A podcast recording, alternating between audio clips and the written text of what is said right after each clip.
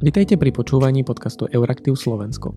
Počúvate záznam diskusie s názvom Slovenské poľnohospodárstvo a potravinárstvo po koronakríze. Toto opatrenie bolo spolufinancované Európskou úniou.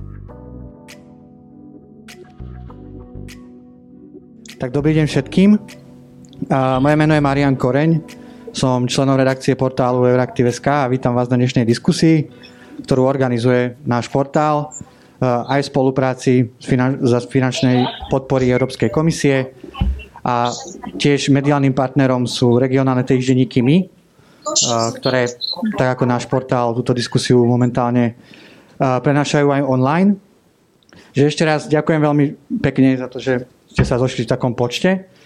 Um, ja som veľmi rád, že po niekoľkých mesiacoch sa môžeme v rámci takejto diskusie rozprávať aj inak ako cez monitor alebo obrazovku počítača že sa môžeme stretnúť takto osobne. A vzhľadom aj na tú účasť, možno aj pre pána Viezika, je tu úplne plná sála. Um, je evidentné, že ľudia majú aj hlad po tom osobnom kontakte, ale určite to svedčí aj o naliehavosti tej témy a aktuálnosti tej témy, o ktorej sa dneska budeme baviť. A je to určite dobré, že sme tu takto osobne vždycky aj obzvlášť, ak sa bavíme možno o nejakých verejných politikách, tak ten osobný kontakt je asi nenahraditeľný.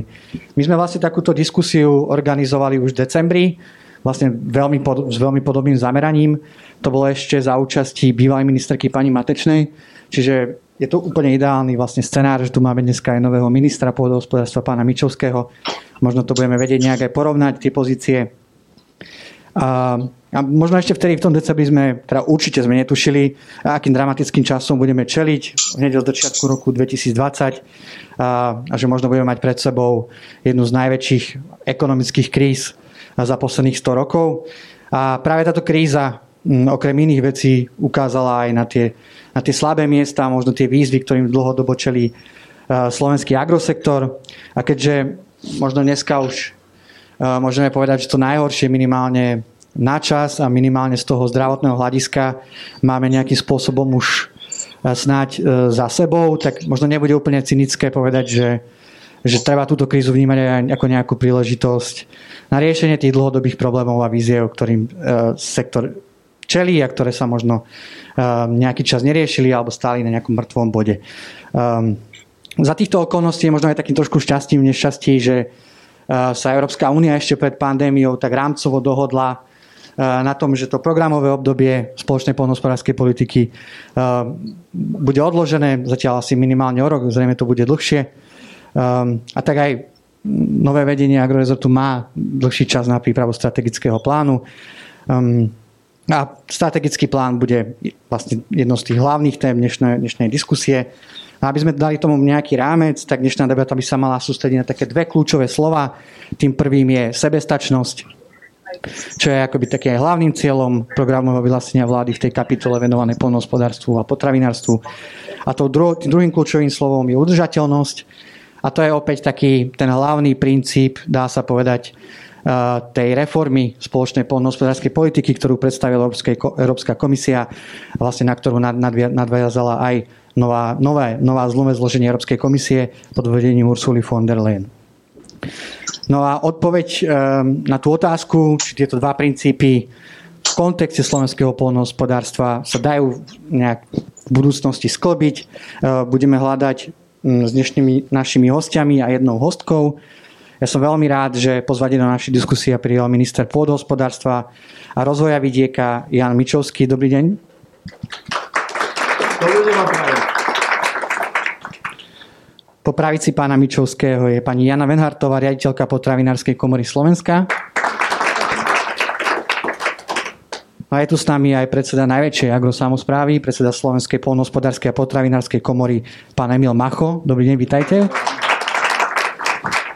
No a pôvodne tu má byť aj pán Viezik, ale on využil prvú možnosť otvorených hraníc na to, aby išiel, neviem, či do Bruselu, či do Štrasburgu, možno to upresní, ale aby sa zúčastnil plenárneho zasadnutia, ale o to viac si ceníme, že, že sa s nami spojí aj takýmto spôsobom. Tak vítam aj vás, pán Viezik.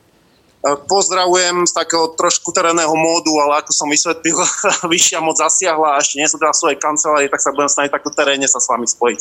Pozdravujem. E, dobrý deň. Ešte doplním, že pán europoslanec Viezik je europoslancom za stranu Spoluobčianská demokracia je členom frakcie Európskej ľudovej strany. Po nejakom prvom kole alebo dvoch kolách otázok z mojej strany potom bude priestor aj na otázky z publika, čiže keď budete mať záujem, prihláste sa, dostanete mikrofón. Zároveň je možnosť pýtať sa aj cez aplikáciu slido.com.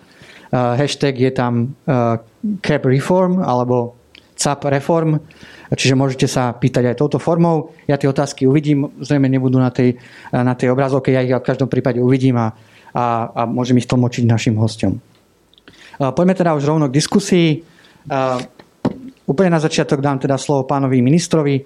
Ja by som vás možno poprosil, úplne predtým, ako sa pustíme ešte k tej prvej téme, mm, možno či by ste mohli, poviem, ja si myslím, že to bude zaujímať aj veľa ľudí z auditoria, že v akom stave dneska je príprava strategického plánu, či máte nejakú cestovnú mapu, či existuje možno, aspoň, možno rámcovo nejaký dátum, kedy by mohol byť hotový e, návrh tej, toho strategického plánu a či a do akej miery e, ten strategický plán opierate o tie dokumenty, ktoré pripravilo ešte bývalé vedenie, e, respektíve či ten proces začína úplne na novo. Stačí možno tak iba krátko pár dvoma, troma vetami a potom môžeme prejsť tej prvej téme. Nech sa páči, máte slovo. Dobrý deň, prajem všetkým ešte raz. Som vďačný za toto pozvanie a verím teda, že odídeme stať to obohatení jedna aj druhá strana o poznatky, ktoré je potrebné, aby sme navzájom nielen vedeli naformulovať, ale preniesli do reality, ktorá je tým hlavným cieľom a spomňou. Ja nemám rád veľmi dokumenty, ja mám rád realitu a verím, že práve tú realitu, aj keď ste sa spýtovali, pán moderátor, na dokumenty, budeme vedieť veľmi rýchlo preniesť do našich polí a to je môj taký hlavný cieľ. Ale aby som odpovedal na otázku, tak tie dokumenty, ktoré pripravujeme, sú viazané teraz v rámci SPP až k budúcemu roku. Všetko je v začiatku a hovoriť teraz o konkrétnych bodoch, ktoré by bolo možné naformulovať, by bolo z mojej strany neúprimné. Naozaj všetko je v tejto chvíli ešte len na začiatku a ja verím, že využijeme ten čas na to, aby sme reálne nastavili ten obrovský zložitý komplex systému tak, aby to fungovalo. To znamená, v tejto chvíli pre vás nemám pripravené žiadne hotové varianty, ktoré by bolo možné povedať, že bude to tak. My máme snahu počúvať, hľadať a nájsť možno, že nie ideálne riešenie, ale optimálne. A to optimálne riešenie bude založené na všetkých poznatkoch, bez ohľadu, či pochádzajú od bývalej pani ministerky z jej dedičstva, z takéhoto auditória alebo z akéhokoľvek iného zdroja budeme počúvať a nastavíme systém tak, aby fungoval čo najlepšie. To je moja odpoveď. Ďakujem pekne. Teda môžeme ísť tej prvej téme. Ja si to teda dovolím nasmerovať už úplne na to prvé kľúčové slovo, ktoré som spomínal. Je to takéto všade prítomné zaklinadlo a to je potravinová sebestačnosť. Máte to vlastne už v názve kapitoly, ktorá sa venuje polnohospodárstvu potravinárstvu. Dá sa povedať, že to zvyšovanie potravinovej sebestačnosti bolo jedným z hlavných cieľov aj toho predošlého programového eh, vyhlásenia vlády, ešte tej predošlej vlády. Eh, bohužiaľ tie čísla možno sa v realite až tak um, respektíve nešli tým smerom, ako sa očakávalo, respektíve čo sa slubovalo. To možno, že čo vy chcete robiť inak ako to predošlé vedenie, akým smerom sa uberá vaše uvažovanie o, o potravinovej sebestačnosti, či by to malo či by tými hlavnými nástrojmi možno mala byť nejaká zmena agrodotačných schém, možno nejaké, nejaké iné legislatívne opatrenia, eh, respektíve možno nejaká komunikácia, eh, v úvodzovkách, poviem, nátlak na obchodné reťazce. Nech sa páči.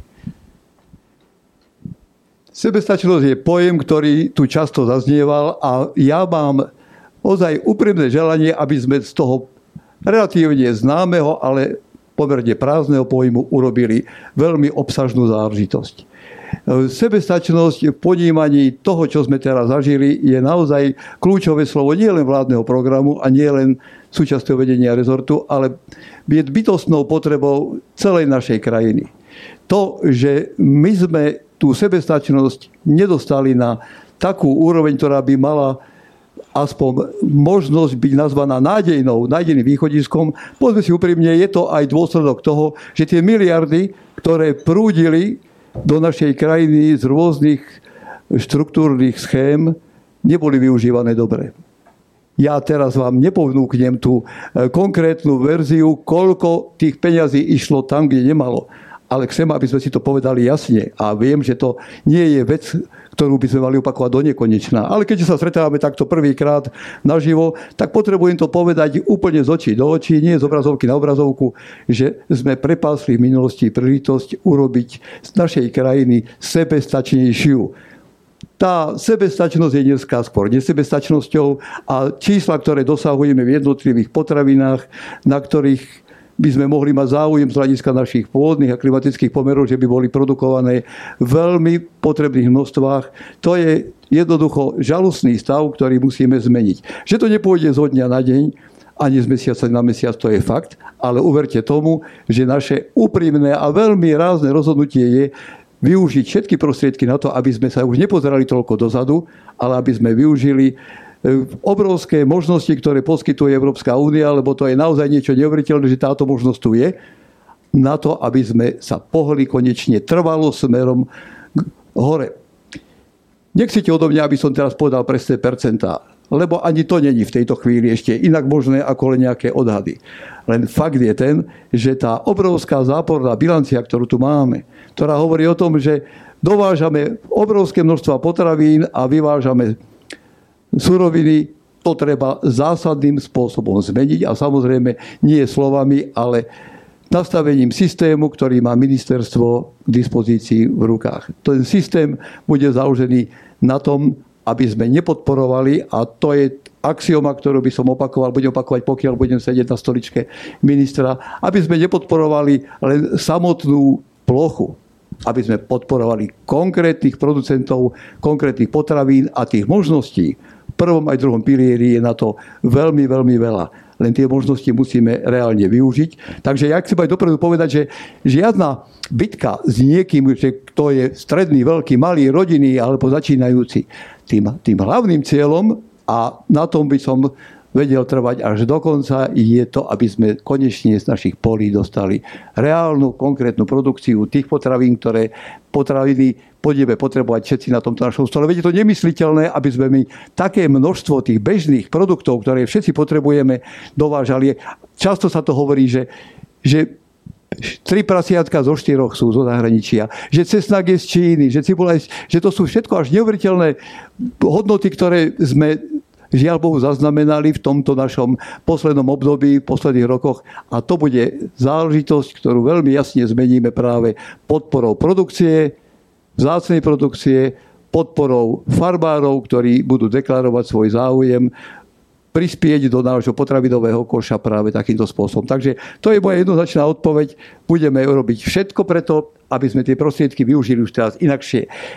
Možno, že niekto sa spýta aj na oblasti, teda ako to bude s tými e, konkrétnymi veľkými producentami niektorých e, komodít. Budeme na to ešte dneska odpovedať. Určite nebudeme nikomu zakazovať produkovať čokoľvek, len podporovať budeme to, čo potrebuje každý z nás ráno, na obed aj večer na svojom jedálenskom stole.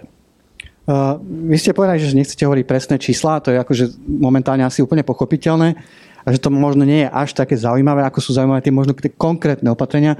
Vy niečo už máte aj v tom programovom vyhlásení vlády. Kebyže môžete povedať dve, tri, čo sú podľa vás úplne kľúčové e, opatrenia, e, ako zvyšiť tú potravinovú sebestačnosť. A, a možno, že tým, že sme aj respektíve organizujú túto diskusiu portál Veraktív, nás vždy zaujíma ten európsky rozmer. Um, ako nastaviť tie peniaze, ktoré idú z európskeho rozpočtu. Uh, fakt nejaké tie konkrétne opatrenia pre, pre farmárov na zvýšenie a potravinárov na zvýšenie potravinovej sebestačnosti. No konkrétne opatrenia, ja musím len zopakovať, sú tie, že v rámci pilierových možností budeme podporovať konkrétnu produkciu s konkrétnymi parametrami. Takže toto je jednoduchá odpoveď, pán moderátor, na to, že tu je stále možnosť hovoriť o podpore všeobecnej a konkrétnej. Všetky cenné produkty, ktoré potrebujeme, budú podporované práve v rámci európskych štruktúr a otázka štátnej pomoci k tomu samozrejme bude vec, ktorá bude závislá od možností štátneho rozpočtu. Hm, ďakujem pekne. Ja, si teda, ja sa teraz ospravedlňujem, ja si dovolím preskočiť pánovi Machovi. Nech sa páči. Mňa vás zaujíma, vy ste vlastne krátko po tom zverejnení programového vyhlásenia vlády hovorili, že to, hm, tá komunikácia s agrorezotom nie je možno úplne ideálna. pán Mičovský teraz hovoril, že je ochotný počúvať, že je dôležité počúvať, tak ma zaujíma, či sa to zlepšilo odvtedy. Preto aj dávam slovo vám, aby ste na to možno mohli zareagovať. Nech sa páči. Ďakujem krásne za slovo. V prvom rade takisto mi po, e, dovolte poďakovať organizátorom, lebo e, po dlhšej dobe spúšťame, dúfam, že sériu takých debat pre rozhodujúce obdobie pre slovenských polnohospodárov, aby sme mohli urobiť ten kľúčový cieľ, ja to nazývam s tou Kolombovou ženou, o ktorej každý rozpráva, nikto ju ešte na Slovensku ani raz nevidel a to je tá potravinová sebestačnosť. Konkrétne k tomu, to neboli ani výhrady k nejakej forme komunikácie alebo niečoho, ale skôr to, skôr to bolo o tom, že mali sme možno na začiatku taký pocit a ja veľmi vítam, že v poslednej dobe sa to takým nejakým spôsobom zmiernilo a obidve strany tak pragmaticky hodnotia a zaž, e, zažívame obdobie, kde z, z, z úst čelných predstaviteľov rezortu počujeme tak zásadné veci, ktoré, ktoré sme aj vtedy na začiatku e, požadovali, aby sme sa nedelili na Slovensku na veľkých, na malých, na nejakých agrobáronov a všetkých, ale jednoducho, aby každý mal ten svoj priestor v slovenskom, e, slovenskom agrorezorte. To je z môjho pohľadu kľúčová vec a preto veľmi vítam tú zmenu tej, tej retoriky a tak zásadné vyhlásenia, či už zo strany pána ministra alebo zo strany pána štátneho tajomníka Fecka, ktoré v posledných týždňoch zachytávame. Čiže to, za, to, za to úprimná vďaka. Čo sa týka tej základnej veci, ktoré, ktorá je v kontexte programového vyhlásenia vlády a to je potravinová sebestačnosť, to je ušľachtilý cieľ. Ušľachtilý cieľ, ktorý si zaslúži, zaslúži pozornosť a my len hovoríme, že skutočne od tých takých všeobecných fráz by sme mali prejsť k nejakým konkrétnym veciam, lebo jednoducho ten stav je alarmujúci. Vítam takisto ambíciu ministerstva e, hovoriť, e, že jednoducho chceme viazať e, peniaze hlavne na konkrétnu produkciu. Slovenskí polnohospodári to hovoria už 14 rokov. Len treba si uvedomiť, že, a som veľmi rád, že tu máme pána europoslanca pána europoslanca, ktorý je zároveň aj členom Envy výboru a náhradníkom v Agri výbore. Treba si uvedomiť, že v prvom pilieri už teraz sa znižuje platba na produkciu. To znamená, keď máme v tomto období 13 plus 2 peniaze, ktoré sa, iba tieto peniaze sa dajú v rámci spoločnej polnohospodárskej produkcie, eh, eh, politiky viazať na produkciu, tak návrh Európskej komisie hovorí 10 plus 2. Dokonca v Envy výbore sa hovorí o 8 plus 2. To znamená, že ešte menej peňazí jednotlivé členské štáty budú môcť viazať na konkrétnu produkciu. To znamená, že je kľúčové sa baviť o tomto, aký postoj bude Slovenskej republiky, či ten postoj bude taký, že chceme z prvého piliera oveľa viacej viazať peniazy na produkciu, alebo či chceme viazať, alebo či budeme príjmeme to, čo hovorí nám Európska komisia, že z prvého balíka budeme viazať iba 12% zo súčasných 15. To ide v príkrom rozpore s tým, čo hovoríme na Slovensku, že chceme viazať peniaze na produkciu. Preto aj ako Slovenská polnohospodárska potravinárska komora v konzorciu s Českou republikou je jedna zo základných požiadaviek v prvom pilieri viazať peniaze na produkciu, lebo to je liek pre Slovenskú republiku, rovnako ako je liek si sadnúť za jeden stôl, za jeden stôl s ministerstvom a ísť po konkrétnych opatreniach v rámci prvého piliera. A napríklad také konkrétne opatrenie je, ako budú vyzerať aj ekoschémy v rámci prvého piliera, lebo ten eh, prvý pilier sa skladá z troch častí, to znamená tá, tá platba na plochu, to znamená za nič nerobenie alebo iba za základné udržiavanie, ekoschémy a viazané platby. Viazané platby navýšiť, toto je postoj slovenských e, polnohospodárov a plus si povedať, ako budú vyzerať ekoschémy, lebo ekoschémy môžu byť výborným nástrojom na to, ako viazať peniaze aj na produkciu. Lebo živočíšna výroba môže byť nástroj na to, ako potrebujeme dostať e, organickú hmotu do, do pôdy, a to môže byť zahrnuté v tých ekoschémach a v týchto všetkých náležitostiach. Čiže my skôr si myslíme, že chvala Bohu, že sa stalo to, že budeme mať prechodné obdobie, lebo neviem si predstaviť, že by Slovenská republika mala odovzdať, čo už mala odovzdať 1. januára 2020 svoj strategický plán, čiže chvála Bohu, že máme to prechodné obdobie a tak ako správne pán minister podotkol, že máme dosť času na to, aby sme si to na Slovensku prediskutovali, len obávam sa toho, že cez prízmu aj tých dvoch nových stratégií, ktoré idú ruka v ruke so spoločnou polnohospodárskou politikou, a síce Green Deal a Farm to Fork, viazať peniaze z európskych zdrojov na produkciu môže byť úžasné želanie, ale tá realita, ktorú sme tu mali aj 14 rokov v tom prvom pilieri, že iba čas peňazí sa mohla viazať na produkciu, môže byť veľmi rozdielna. Ďakujem pekne. Chcete zareagovať, pán minister, nech sa páči. Veľmi rada, aj keď Zrejme by sme mali byť teda gentlemani, lebo dáma ešte neprehovorila, tak zase, aby sme sa mi tu nejak nevybodovali. Ale ja teda oceňujem aj to, čo povedal pán predseda Macho, že naozaj možno, že po tom istom kmitočte, ktorý bol taký dosť rozkolísaný, tá komunikácia, a nechcem teda hovoriť, že to bola ich vina, kľudne môžeme povedať, že to bola možno vina aj mňa, že som v tej chvíli ešte neuchopil správne to, tie desiatky návšteva komôr a všetkých producentov, ktorí si podávajú kľúčku na ministerstve. Možno niekedy človek musí aj vedieť, kde je tá skutočná váha reprezentantov, lebo naozaj pri tých jednaniach je dosť ťažko sa zorientovať, kto predstavuje veľkú, kto menšiu a kto len individuálnu časť. Ale k tomu prvému pilieru, pán predseda, aj vážený prítomný. Skôr ako začneme prvý pilier deliť, koľko dáme teda na plochu, koľko na, budeme viazať na produkciu, koľko na tie zelené ciele. Tu je dôležité možno aj celkovo aj povedať, že tá základná stratégia voči Európskej únii musí nabrať úplne iné otáčky z hľadiska množstva prostriedkov, ktoré my dokážeme do týchto pilierov dostať. Tam možno bude úloha nielen ministerstva, ale aj vlád, premiéra, mať k tomu jasno, že musíme vybojovať v oveľa väčšie tempo na získanie konvergencie.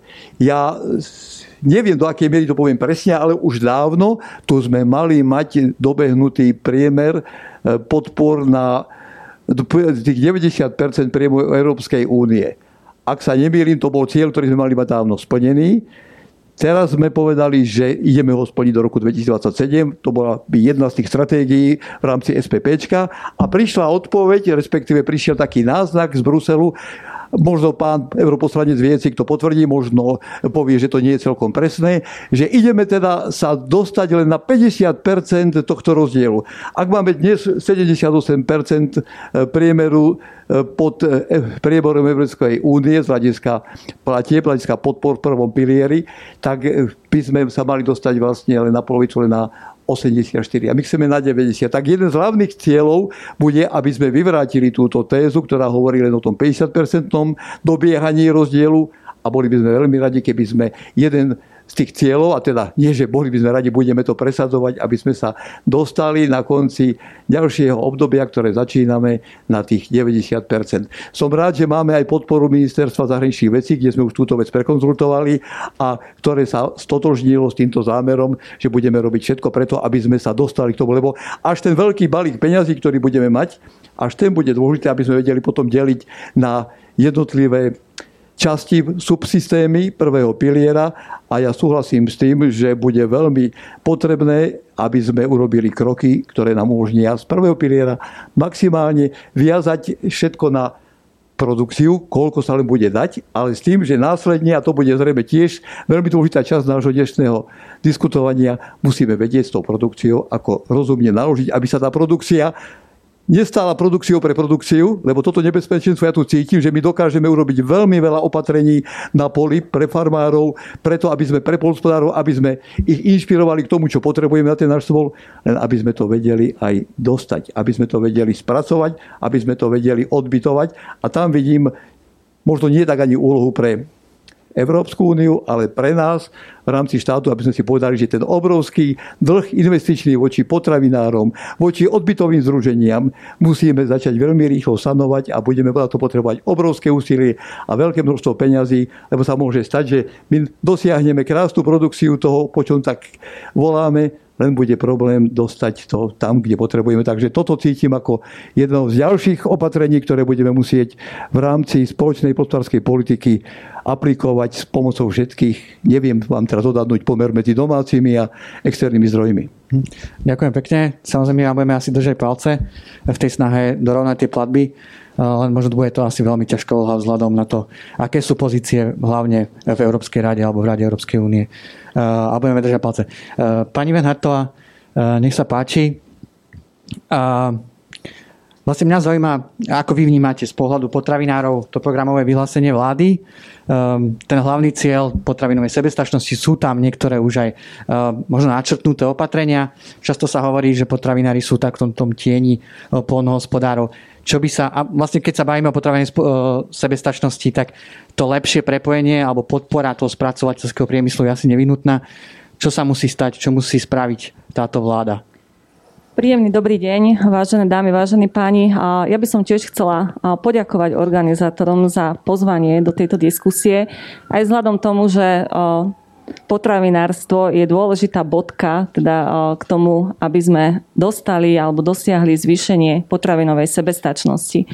Musím povedať, že, že spracovanie potravín ako také bolo v predchádzajúcich rokoch takým zanedbávaným dieťaťom, nechcem povedať, že nechceným, ale zanedbávaným, kde nikto nevedel povedať, že, že čo vlastne potrebujeme, aby sme zvýšili potravinovú sebestačnosť Slovenska plnej miere sa to odrazilo teraz počas posledných mesiacov, kedy prišli prísne opatrenia a naozaj sme boli vystavení tej dôležitej otázke, že či a akým spôsobom vieme zabezpečiť potraviny aj v takých ťažkých obdobiach, ako bola pandémia 19.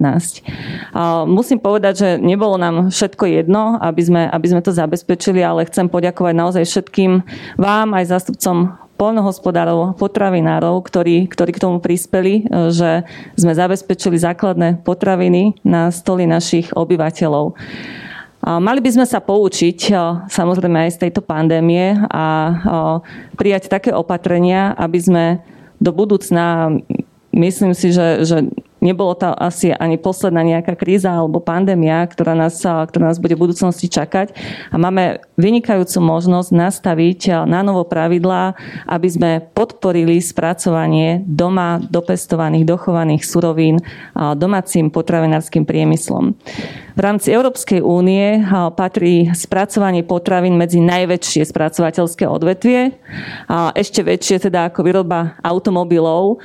A, aj keď sme videli, vidíte, keď vypukla pandémia, tak automobilky si mohli dovoliť zatvoriť svoje výrobné prevádzky, ale my sme nemohli zatvoriť kraviny, nemohli sme zamknúť traktory a neísť na polia, takisto potravinári si nemohli dovoliť nechať zamestnancov doma, pretože mlieko sa musí spracovať, Samozrejme, zvieratá sa musia zabiť a spracovať, aby sme ich mali na našom stole. Takže nejaký ten dôsledok tohto by sme si mali uvedomiť aj my.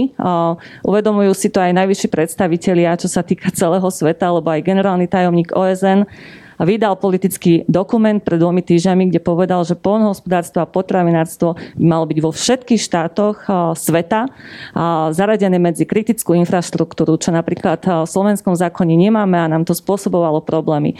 Takže chceli by sme naozaj aj my, aby sa venovalo aj potravinárstvu na Slovensku dostatočná pozornosť. My sme preto ešte pred voľbami pripravili strategický dokument, kde sme zhrnuli najdôležitejšie opatrenia, čo je teda potrebné prijať, aby sa podporila výroba potravy na Slovensku. A musím veľmi pozitívne zhodnotiť a poďakovať, že tieto opatrenia sa dostali do programového vyhlásenia vlády a samozrejme sme pripravení podielať sa na jeho naplnení. Môžete povedať, o ktoré opatrenia ide? V prvom rade je to samozrejme finančná podpora. Ako už spomenul pán minister, máme tu výrazný investičný dlh. Ten odhad na najbližšie 5, možno 7 ročné obdobie je 1 miliarda eur, ktoré potrebujeme investovať len do potravinárskej výroby. Samozrejme, nevieme to zabezpečiť z vlastných zdrojov úplne na 100%, pretože naozaj aj potravinárske podniky boli ťažko dotknuté COVID-19, takže potrebujeme investovať. Tieto zdroje samozrejme vidíme aj z budúcej spoločnej poľnohospodárskej politiky. Tam je preto pre nás kľúčové, aby sme boli zaradení ako oprávnení žiadatelia z týchto zdrojov. A samozrejme, je tam, musí tam byť podpora aj z národných zdrojov, musí tam byť podpora, čo sa týka inovácií, pretože aj nové stratégie, ktorým sa dostaneme, nám dávajú veľmi veľa úloh, kde nie je teda celkom isté a nespomína sa úplne jasne v týchto stratégiách, z čoho to všetko budeme financovať. A samozrejme prenos poznatkov výskumu, potravinárskeho výskumu do praxe bude tiež veľmi, veľmi kľúčová. Ďakujem pekne. teraz môžeme dať slovo pánovi Viezikovi. Pán Viezik, počujeme sa?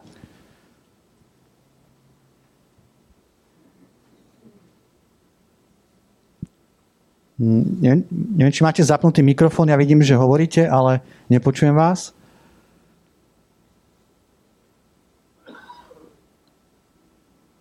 Prepačte, počujeme sa, tak, som už vás počujeme. Takže, už som tu, prepačte. Dobre, neviem, nakoľko ste počuli, čo tu zaznelo.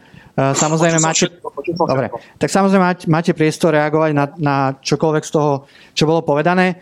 E, mňa, mňa zaujíma, vlastne je taká úplne jednoduchá otázka, že ak sa bavíme o zvyšovaní potravinovej sebestačnosti, ako by to malo vyzerať, e, aby to bolo udržateľným spôsobom. Pretože to sú samozrejme témy, ktoré, ktoré, ktorým sa vy venujete.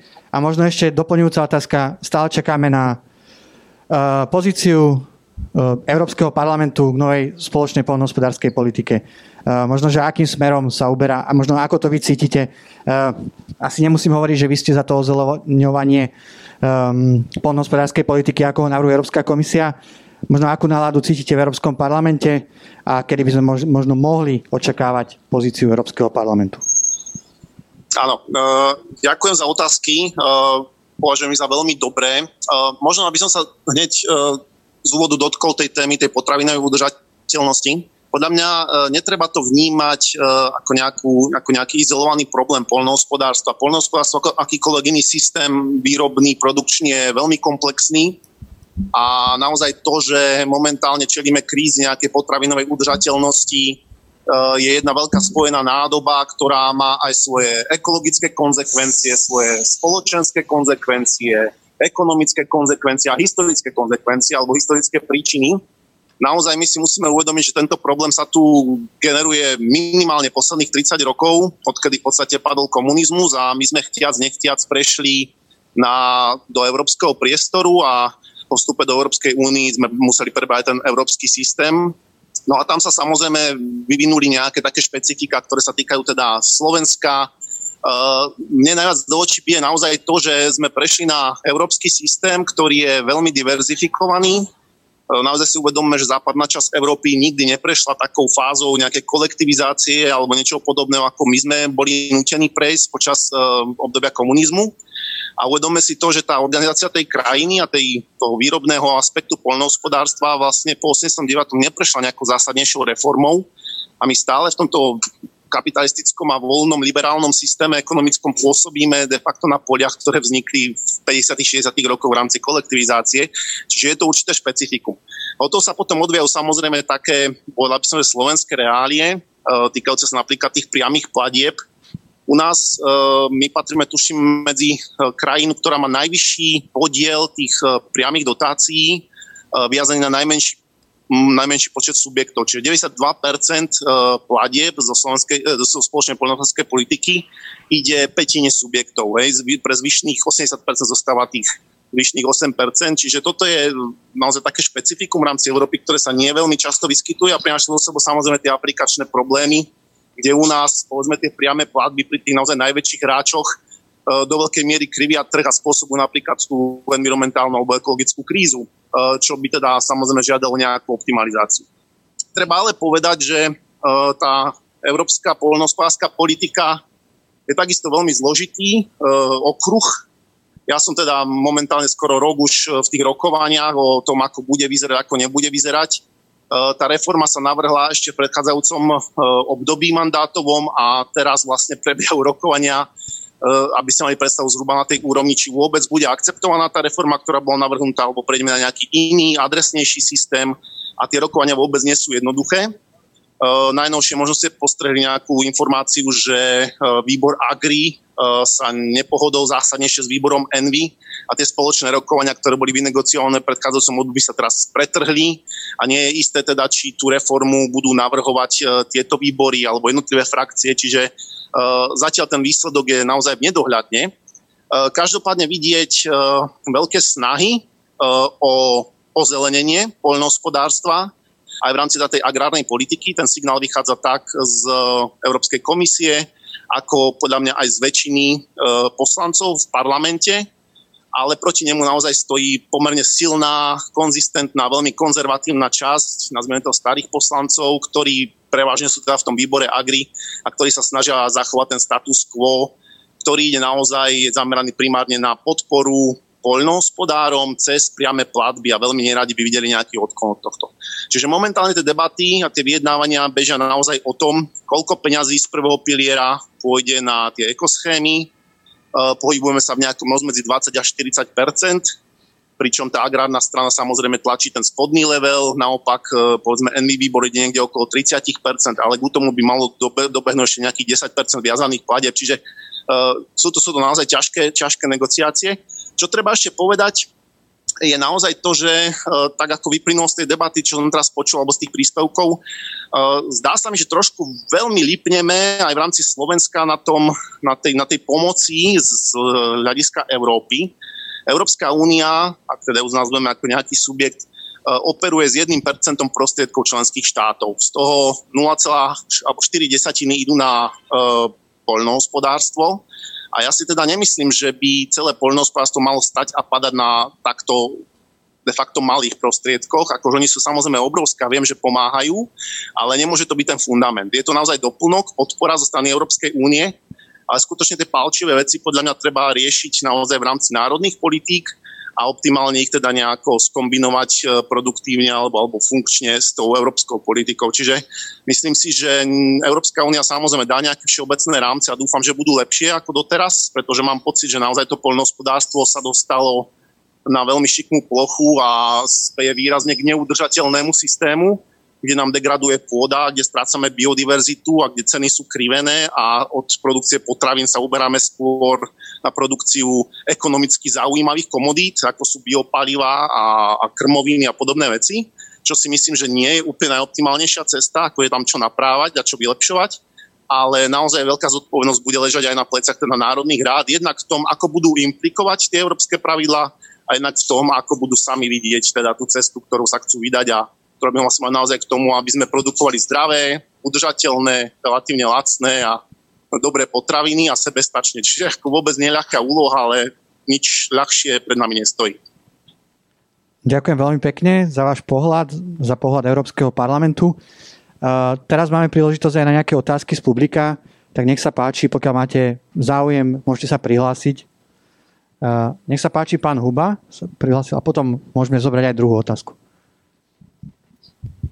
Ďakujem pekne, neviem, či to funguje. E, ďakujem za slovo. E, ja som už aj poslal na základe vašej výzvy nejakú takú otázočku e, ako o vzťahu vlastne tých základných dokumentov, ako je programové vyhlásenie vlády na jednej strane a táto pripravovaná reforma SPP na druhej. Do toho nám vstupujú dokumenty, či už európske, alebo národné, ako Green Deal tu už spomínaný, alebo u nás Envirostrategia 2030, pripravuje sa štátny rozpočet. Čiže celý rad e, dokumentov relevantných e, z pohľadu vlastne aj dnešnej diskusie.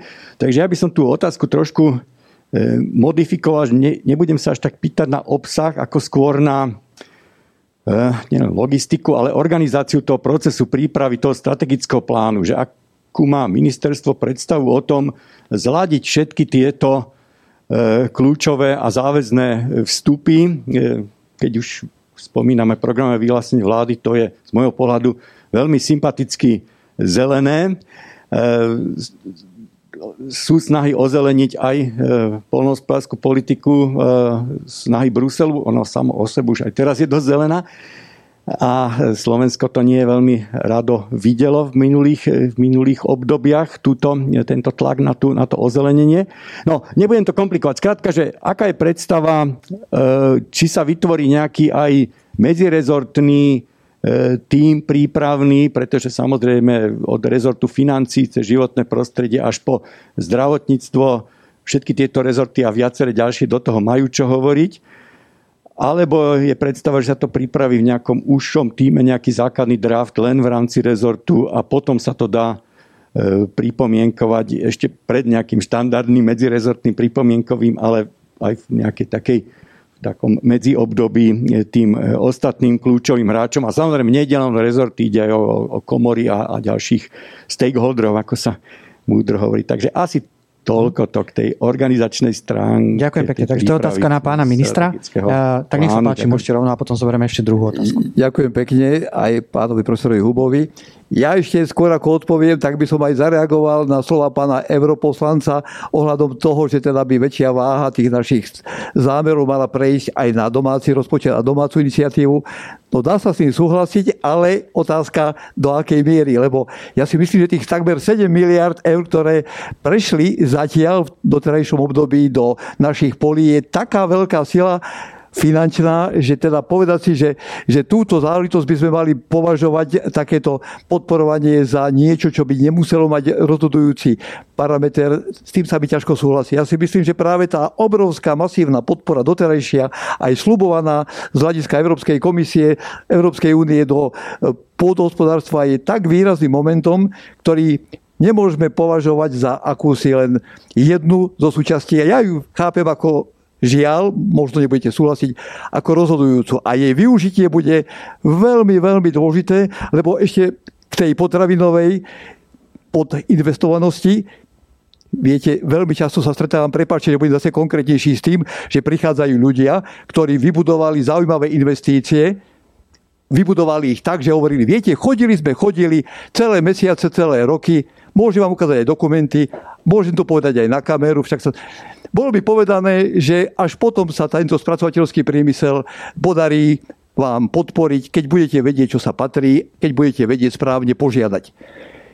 Nerad to zvorazňujem, ale obrovské prostriedky unikli práve tým spôsobom, tým smerom, že nedokázali sme podporiť iniciatívnych ľudí a ja sa spýtujem, keďže to vybudovali, ak niektorí za svoje prostriedky, kdeže išli prostriedky, ktoré boli určené práve na to, aby sme dnes možno neboli v takom obrovskom investičnom trhu, aký tu máme. Ale teraz, pán profesor, na tvoju otázku. Určite je to interrezortná záležitosť. Musíme nájsť spôsoby, ako nastaviť tento celý obrovský kolos podpory, namodelovať ho v spolupráci s celou vládou. Pán premiér bude mať veľkú úlohu na to, aby sme tú konvergenciu, aj keď hovoríme, že to je ťažký údel, ale aby sme predsi len išli týmto krokom k jej dosiahnutiu aby do toho vstupovali určite e, kolegovia z Ministerstva životného prostredia, lebo keď špeciálne zacieril si svoju pozornosť na zelené ciele, jednoznačne ich podporujeme. Nemôžeme sa hnať len za kvantitou, musíme vnímať aj kvalitu krajiny. To, čo dnes máme, tá krajina nie je kvalitná, tá krajina je veľmi monotematická a to, že sme v tomto období používali hlavne úhor na to, aby sme splnili e, zelené ciele, greening, nuž ja dávam za príklad to, čo potrebujeme do krajiny dostať. Ale je biopásy, medze. Viete, teraz pred pár dňami som bol pozrieť sa u bývalého emeritného ministra Becíka na jeho poliach. Ešte som rozmýšľal politicky, že či je to teda e, rozumné, aby som ja išiel pozrieť pánovi Becíkovi, ktorého pred desiatými rokmi sme si nevedeli cez obrazovku veľmi prísť na slušné slovo, lebo hej, povedal, že pamflety, čo píše Mičovský, ho nezaujímajú a je to už história. Ale ja som si povedal, ja som tu nie na to, aby som si nejakým spôsobom oživoval spomienky, ale na to, aby som povedal to, čo považujem za potrebné, aby sme do krajiny dostali. A to, čo má pán Becík vo svojich, na svojich poliach, to je to, čo považujem za hodné dosiahnutia cieľa a čuduj sa svete, je to, je to podnikateľ, farmár, ktorý pôsobí v tom najväčšom možno územnom rozsahu. Je to teda, aby sme mohli povedať z hľadiska rozsahu jeho hektárov veľmi významný ja sa producent. Toto, Dobre, toto, takže to som chcel povedať, že, toto... Medzirezortný tým alebo nejaký uši tým uh, tá bola tá otázka vlastne. Medzirezortný, na to som už odpovedal s tým, že príprava musí byť samozrejme na ministerstve podhospodárstva, ktoré dá základné ciele, ale nebude ich považovať za konečné rozprávať, hľadať, modelovať. To, to bude to bude tá najzákladnejšia úloha. Tu denne my aj robíme. Veď teraz možno, že aj e, keď si ešte tak ako zaspomíname tu s pánom predsedom Machom, ako sme sa nedávno dostali do takého rozporu ohľadom len tej zámeny, čo Brusel ponúkol k 18. máju, zámen medzi prvým a druhým pilierom, že, že táto možnosť vstúpila oficiálne do hry. Veď my sme sa pustili v ten deň a v tých dňoch len do modelovania, čo to urobí, keď presunieme jedným, druhým smerom, keď neurobíme. Proste hľadať modely, a odpoveď aj na mhm. odpo- otázku pána profesora, je to najdôležitejšie, čo môže byť. A výstup bude až tam, kde si veľmi na konci. Dovtedy musíme modelovať, hľadať a robiť proste laboratórne doslova pokusy, čo sa stane, keď urobíme to a keď to neurobíme. Mhm. Ďakujem pekne. Vy ste na tom uh, príklade toho uh, úvodzovkách tej kauzy toho presúvania vlastne naznačili, že asi treba zlepšiť komunikáciu. Možno na to chce reagovať uh, pán, uh, pán Macho. Ja rád by som zareagoval aj na pána, pána europoslanca, ktorý povedal jednu rozumnú vec a veľmi rozumnú z toho pohľadu, že, že uh, ten, tie európske zdroje je len jeden zo zdrojov. Jeden zo zdrojov. Predtým, než poviem niečo, musím súhlasiť s pánom ministrom a sami predstavitelia komory už rok, dva hovoria o tom, že jeden z najväčších problémov slovenského polnohospodárstva je spôsob, akým sme nastavili obidve spoločné polnohospodárske politiky a využitie 10 miliard za 14 rokov jednoducho nebolo nastavené tak dobre. Čiže máme sa z čoho učiť a jednoducho toto slovenskí polnohospodári hovoria dlho. Ja som predseda komory od roku 2018 a takýchto všeobecných diskusí a takýchto konferencií už som zažil neskutočne veľa. Každý hovoríme, ako to bude, ako o tom budeme diskutovať, aké to bude skvelé, jak to nastavíme. Pán minister, spolieham na nás spoločne, že to urobíme tentokrát úplne ale úplne ináč. A vo vzťahu k tomu, čo povedal pán europoslanec, má jednu svetú pravdu. Envy výbor odpust, e, odstúpil od jednania s Agri výborom, čiže e, spoločná polnohospodárska politika, pán minister, sa bude naťahovať ešte 3 roky. Reálne 1. januára 2023 začne platiť spoločná polnohospodárska politika a nové pravidla. Ja som presvedčený, že pokiaľ do októbra šéfovia členských štátov EÚ sa nedohodnú na rozpočte, Európska komisia povie, že posúvame o rok prechodné obdobie. Čiže čo tu budeme robiť 3 roky? 3 roky budeme rozprávať o tom, ako to bude vyzerať po roku 2023 a budeme sledovať to, čo sledujeme tu prvý kvartál a síce, že už nevozíme denne 700 kamionov, ale vozíme 813 kamionov za prvý kvartál denne potravín dovezených na Slovensko. A pýtam sa aj vo vzťahu k súčasnému volebnému obdobiu, že jednoducho bez štátnej pomoci a bez absolútne razantnej intervencie štátu do podpory jednotlivých plodín, ktoré alebo komodít, ktorých chceme byť sebestační, lebo my nechceme byť sebestační v čokoláde, chceme byť sebestační v bravčovom mese, hydinovom mese, v zeleninách. Jednoducho tam budú sa musieť tlačiť štátne peniaze, lebo už dnes vieme, že zmenu nastavenia pravidel v starej spoločnej polnohospodárskej politike nebudeme vedieť dosiahnuť najbližšie, najbližšie 3 roky. Vo vzťahu k tomu bol tu spomenutý pán premiér. Veľmi vítam jeho názorný príklad o tom, ako funguje celý svet a ako je častokrát schizofrenická Európska únia k zeleným témam uviedol včera príklad v jednej debate s čínskou ocelou. Že jak je možné, že Číňania vyrábajú lacnejšie ocel a tá ocel sa vozí cez pol zemegule do Európy a že Európska únia sa k tomu musí postaviť čelom, že jednoducho buď mu nemusie dať nejaké clo, alebo hoci čo na všetky tieto veci, že jednoducho aj napriek tomu, že to dovezú lacnejšie, tak sa špíni globálne celá planéta. Takto je to aj s komoditami. My na, na malom piesočku na Slovensku bojujeme proti repke, proti soji, proti všetkému a cez pol zemegule z Austrálie, z Ameriky a neviem z akých krajín tu vozíme nie stovky tisíc, milióny tón komodít, ktoré tečú do Európy a aj v t- cez prízmu takéhoto pohľadu sa na to budeme musieť pozrieť, lebo my na jednej strane ideme do extenzívnej formy hospodárenia v Európe, takto sa nastavuje spoločná polnohospodárska politika, Green Deal a Farm to Fork, to znamená menej vyrábajte, jedzte menej hovedzieho mesa a na druhej strane v Brazílii si robia s dažďovými pralesmi čo chcú, pestujú tam tú soju, palmový olej a veselo to ide do Európy. Čiže ja vyzývam aj v Európskom parlamente, aj našich europoslancov na takú komplexnejšiu diskusiu vo vzťahu k tým, vo vzťahu k tým zeleným témam a možno, aby sme išli ku konkrétnym niektorým opatreniam, stojí za zmienku uh, veci, ktoré Európa veľmi často pasíruje. To znamená hovedzie meso a paušalizuje to napríklad e, aj na Slovensko. Však Slovensko je krajina, kde zjeme najmenej hovedzieho mesa, to znamená zjeme iba 5 kg a máme ešte menej chovať.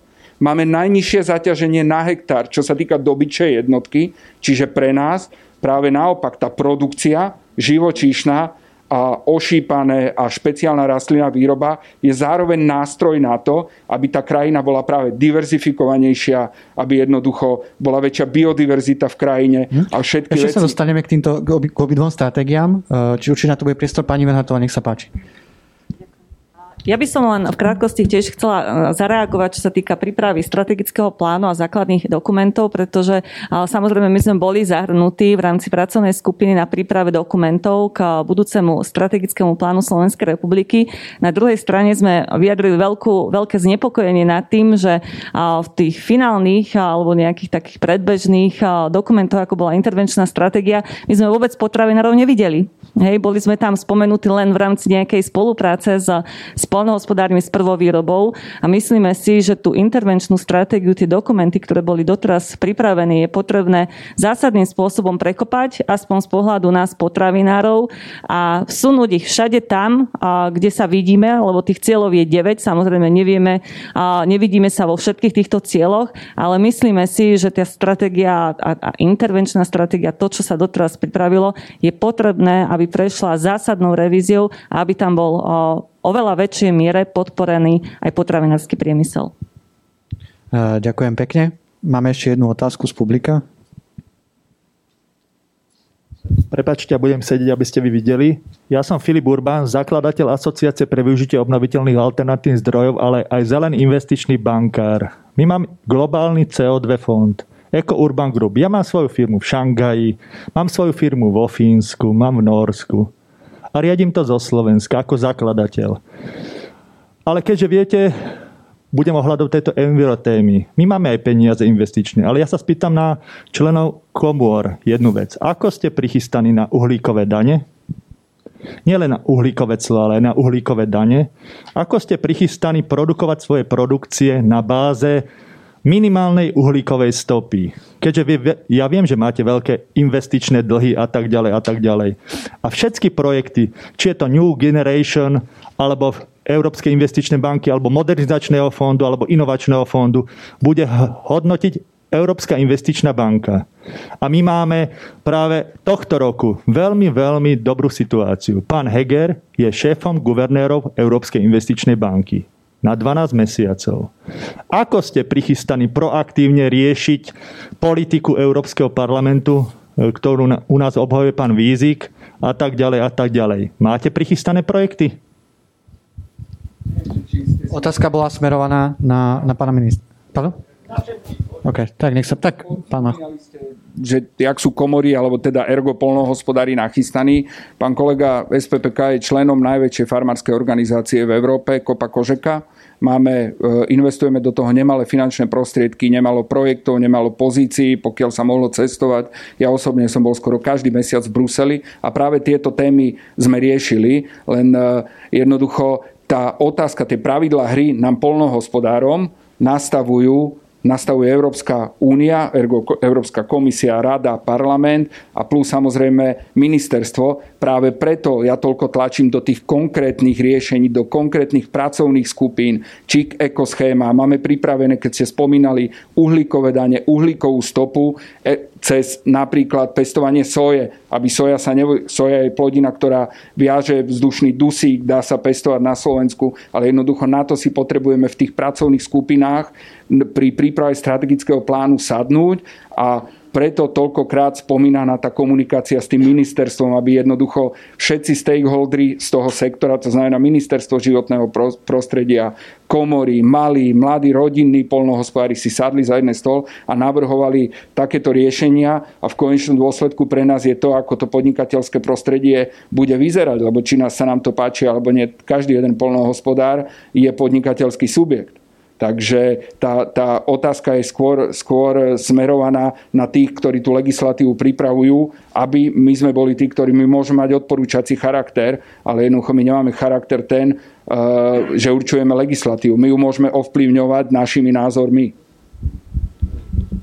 Nech sa páči. Som mohla zareagovať za, za potravinárov a o tú miliardu eur, čo som spomínala, tak e, v tom sú samozrejme aj investície, e, čo sa týka znižovania dopadu na životné prostredie, energetickej náročnosti a vlastne ten dotazník, ktorý bol robený medzi potravinármi, bol ešte záver minulého roku, čiže nebolo to ešte pred prijatím e, stratégie Farm to Fork, ktorá nám prináša ďalšie záväzky, čo sa týka dosahovania neutrality alebo, alebo pozitívneho vplyvu na, na životné prostredie. Čiže v tomto ohľadne sme adresovali teda aj list do Bruselu, že v podstate je potrebné aj vzhľadom na tieto nové, nové stratégie, k ktorým sa ale dostaneme v tej, v tej druhej časti, aby boli vyčlenené dostatočné finančné prostriedky, lebo už teraz vlastne nám prichádzajú z Európskej únie veľmi prísne záväzky. Máme tu, máme tu BAT, ktorému sa musia prispôsobiť veľké potravinárske podniky a samozrejme to vyžaduje obrovské investície. Projekty veľké podniky majú nachystané, ale musíme samozrejme sa prispôsobiť aj novým stratégiám,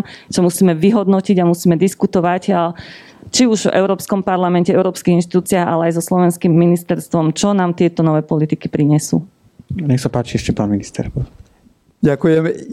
Ja by som teda k uhlíku vedel pomerne veľa rozprávať z hľadiska lesa a lesníctva. Tam by som videl hlavné využitie toho, čo potrebujeme urobiť, ale otázka bola teda nie chápaná k lesníctvu, tak by som tu zase bol veľmi konkrétny a dal by som vám príklad paradajek, ak teda chceme znižovať uhlíkové stopy.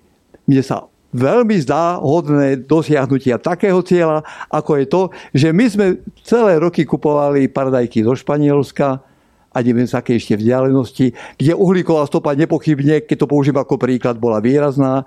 A teraz musím povedať, zrejme opatreniami, ktoré ešte boli robené v minulosti, máme tu možnosť vidieť realitu, ktorá je daná tým, že množstvo domácich producentov neviem ich pomenovať, ale teším sa z toho, že sú to slovenské výrobky, že sú to voňavé výrobky, produkujeme doma a tým pádom veľmi praktická odpoveď na uhlíkovú stopu. Uhlíková stopa sa minimalizuje vďaka tomu, že sme dokázali výrobcov paradajk na Slovensku takýmto spôsobom podporiť. A tam by som videl opäť to, čo ideme hľadať v tých variantoch, v tom, v tom laboratóriu tých možných riešení, aby sme odpoveď na túto otázku, ktorá zaznela, našli práve v domácej produkcii. Toto, lebo viete, čo urobí Čína s ocelou, čo urobia ľudia na opačnom konci sveta v amazonských pralesoch, je to veľmi dôležité, lebo Zemegula je strašne maličká gulička. Len ja sa cítim strašne maličký minister na to, aby som to vyriešil, ale dosť silný minister na to, aby sme riešili to, čo už na budúci rok by mohlo byť na našich poliach. Toto sa mi zdá, že mám na pracovnom stole a je tam nádej, že sa to dá vyriešiť. Takže toho by som sa teda chopil ako úplne v prvom rade. Ďakujem pekne. Pán Viezik, chcete zareagovať? Áno, áno, rád by som zareagoval. Ešte možno sa trošku vrátim k tomu, čo povedal pán Macho ohľadom toho, kedy bude vlastne reforma SPP na svete. Ako som spomenul, tie rokovania sú zložité a je dosť pravdepodobné, že tá dojde k odkladu a neviem teda, či práve o 3 roky, takúto informáciu nemám, ale je to dosť pravdepodobné, že minimálne rok e, by teda platil ten status quo, ktorý platil doteraz. Ale nemôžem súhlasiť s tým, že by tá forma spoločnej poľnohospodárskej politiky, ktorá platí stále, nás nejakým spôsobom nútila do toho systému, ktorý uplatňujeme na Slovensku. Ono tie európske rámce sú naozaj rámce, sú všeobecnými pravidlami a dávajú jednotlivým členským štátom naozaj dostatočne veľkú slobodu na e, vlastne takú implikáciu tých pravidel pre národné nejaké e, reálie a Slovensko samozrejme nie je výnimkou. E, a tu musím povedať, že naozaj doteraz tie trendy v rámci spoločnej poľnohospodárskej politiky a využívania tých dotácií naozaj nesmerovali k tomu, že by sme nejakým spôsobom adresovali ekologizáciu poľnohospodárstva. Práve naopak, čím ďalej a viac bola forsírovaná práve tá priama platba cez e, výmeru obospodarovanej pôdy, čo v, pohode, tá, v rámci tá tých našich e, reálí, tých veľkých lánov pochopiteľne má katastrofálny dopad na biodiverzitu a na udržateľnosť a povedzme malých producentov. Uh, ak by som mal uvieť nejaký príklad, presun z druhého piliera prostriedkov do prvého piliera na priame platby bol v podstate takým programovým e, špecifikom predchádzajúceho re, e, vedenia rezortu a v tom druhom pilieri teda samozrejme nemali sme nič podobné ako ekoschémy, ale boli tam peniaze vyčlenené za okrem rozvoja vidieka aj na tzv. ekologizáciu, po anglicky je to greening. No a toto je samozrejme všeobecný trend európsky, že e, poľnohospodári mali tendenciu si voliť z toho greeningu tie opatrenia, ktoré boli pre nich najľahšie realizovateľné. Čiže do takého greeningu sa a zarátavali väčšinou také opatrenia ako stredanie plodín alebo používanie, ja neviem, lucerny na dodanie, dodanie dusíka, čo pochopiteľne sú uh, akože milé opatrenia, ale mali by byť súčasťou úplne normálneho poľnohospodárstva. Určite adresne ne, nemieria na to, aby sa povedzme biodiverzita zvýšila alebo tak ďalej. Ale v rámci toho greeningu naozaj sú opatrenia, ktoré mohli u nás zvyšovať podiel neproduktívnych plôch a financovať ho, hej, ktoré mohli uh, zvyšovať podiel, ja neviem, úhorov a remízok a tak ďalej, ale neboli realizované a bola to naozaj agenda na národnej úrovni. Čiže aj tam som adresoval ten svoj postreh, že vlastne to Slovensko si bude musieť naozaj rozhodnúť primárne jednak čo s tými európskymi peniazmi a čo s tými vlastnými národnými politikami, tak aby to naozaj dalo taký dobrý súlad funkčný, ktorý zatiaľ, zatiaľ teda nemáme. No a čo sa týka teda e, toho uhlíka, ktorý bol spomenutý, e, ono je to tak, e, ja som vlastne prišiel do parlamentu pred rokom a mnoho vecí samozrejme je na stole. Treba si uvedomiť, že Európska únia je najsilnejšia ekonomika a tak ako dovážame, tak aj vyvážame. A treba to zase vnímať v tom kontexte, že ten medzinárodný obchod je zároveň také pojivo, hej, vytvára vzťahy a do veľkej miery Eh, je to aj nástroj, ako predchádzať nejakým konfliktom a naozaj ten medzinárodný obchod utužuje. Utužuje tie vzťahy medzi krajinami a to, že my dovážame soju z Amazónie má samozrejme dopad na z, povedzme odlesňovanie tej amazonskej kotliny a snažíme sa to samozrejme zoptimalizovať, ale asi by bola horšia situácia, keby sme tento obchod nevyužívali, hej, a pravím, je to, je to zložitá vec, Uh, nie priamo možno súvisiaca s nejakými poľnohospodárskymi politikami, skôr možno ešte s vyššou politikou, ale nikdy sa toho nezbavíme. Proste musíme optimalizovať aj tie medzinárodné vzťahy v rámci Európskej únie. No a k tomu práve smeruje ten Green Deal, hej, ktorý už bol párkrát pretraktovaný. Ja by som ho nepovažoval za nejakú stratégiu, skôr taký zastrešujúci rámec, v rámci ktorého sú potom pripravené rôzne stratégie, ako spomenutá stratégia na ochranu biodiverzity, ale pre poľnohospodárstvo úplne kľúčová stratégia Farm to Fork, ktorá ešte moc spomenutá nebola. No a tá práve smeruje k takým veciam ako obmedzenie používania hnojív a obmedzenie používania pesticídov, čo paradoxne sa môže zdať, že s tým chceme znižovať produkciu. Samozrejme, k tomuto by to cieliť nemalo. Ale veľmi obde- e, pozitívne to môže vplyvať práve na viazanie uhlíka v pôde, pretože práve príliš vysoké dodatky tých e, umelých hnojív do pôdy spôsobujú, že z pôdy sa stráca uhlík. Ten land use cez poľnohospodárstvo a cez lesníctvo prispieva ku svetovým emisiám uhlíka 17%, takže určite tam takisto veľmi čo riešiť a vravím, akože je to proces zložitý a ťažký, ale naozaj treba kooperovať na európskej, svetovej aj národnej úrovni. Ďakujem pekne. Mm, môžeme teda prejsť tej druhej téme dnešnej, dnešnej diskusie. Ešte bude priestor aj na otázky neskôr. Ja teda, to bol taký pohľad vlastne ochranársky, ja, na to iba nadviažem, že vlastne to, čo hovoril pán Viezik, že to nastavenie spoločnej poľnohospodárskej politiky, respektíve greening, krížové plnenia a podobne, naozaj nefunguje, respektíve neprispieva k ochrane biodiverzity, to, že nám, sa nám strácajú hmyz, vtáky z je proste fakt, je to vedecký fakt a mm, prispieva k tomu do veľkej miery spoločná polnospodárska politika a samozrejme to, tieto dve nové stratégie sa toto snažia riešiť. Okrem toho, ako to spomenul aj pán Viezik, majú prispieť aj k plneniu nejakých tých klimatických cieľov. Ja možno poviem iba také možno najrelevantnejšie návrhy, ktoré z pohľadu dnešnej diskusie tieto mm, stratégie prinášajú. To je 25% výmery ornej pôdy na ekologické polnohospodárstvo, 10% polnohospodárskej pôdy na krajinné prvky, 50% zníženie používania pesticídov, 20% zníženie používania hnoju. Pán Mičovský, sú tieto ciele týchto stratégií reálne z pohľadu slovenského polnohospodárstva? Už som sa naučil jeden taký diplomatický zvrat, že keď sa vám niečo zdá, že je to príliš a nereálne, v Európe povedia, alebo teda aj v tých dokumentoch, že je to veľmi ambiciózne. No už zdá sa mi teda, že niektoré tie momenty sú naozaj veľmi ambiciózne, len je otázka, či sa my máme pohrávať so slovíčkami alebo s našou budúcnosťou, s našim životom, so zdravím nás a našich detí aj keď teda dostaneme sa k tým percentám, aj k hnojivám, aj k pesticídom, ja by som dal ako také do auditoria také svoje hlboké presvedčenie, že skôr ako s percentami a s nejakými deklaráciami sa musíme pohrať s vlastným svedomím a povedať si, či naozaj nie je povinnosťou všetkých, ktorí slúžia, či v parlamente, či vo vláde, urobiť dostatočné kroky na to, aby sme vysvetlili ľuďom, že toto nie je diktát Európskej únie, že to nie je e, rušenie nejakej našej pohody, ale že to je naša budúcnosť, ktorá má byť založená na zdraví. A dokonca si dovolím povedať aj kacírskú takú nejakú kombináciu, že aj za tú cenu, že produkcia môže byť obmedzená v nejakom rozsahu, ak bude zdravšia, tak budem vždy stáť na strane tej kvality. A ak niekto povie, že treba nám znižovať rozsah hnojenia, áno, tak sa treba baviť o tom, lebo to je teraz úplne častá otázka. A skadiaľ bude, z akej východiskovej základne toto všetko napočítané. Áno, možno, že naozaj my tvrdíme, že my sme tí dobrí, že tá západná časť Európy, tá si zvykla tú produkciu takým spôsobom nastaviť a že teda my musíme mať nie ten priemer, ale musíme mať nejaké iné hodnoty, z ktorých sa dá vychádzať. A ja by som s tým aj súhlasil, že to nemôžeme pripustiť ako axiomu, že teda zásať jedna cifra celoeurópska ideme s nej dole. Zase dám takú otázku a prepáčte, že som konkrétny, ale jednoducho som už taký. Koľko tých chemikálií oficiálne prichádza na naše polia a koľko ich prichádza nie celkom oficiálne.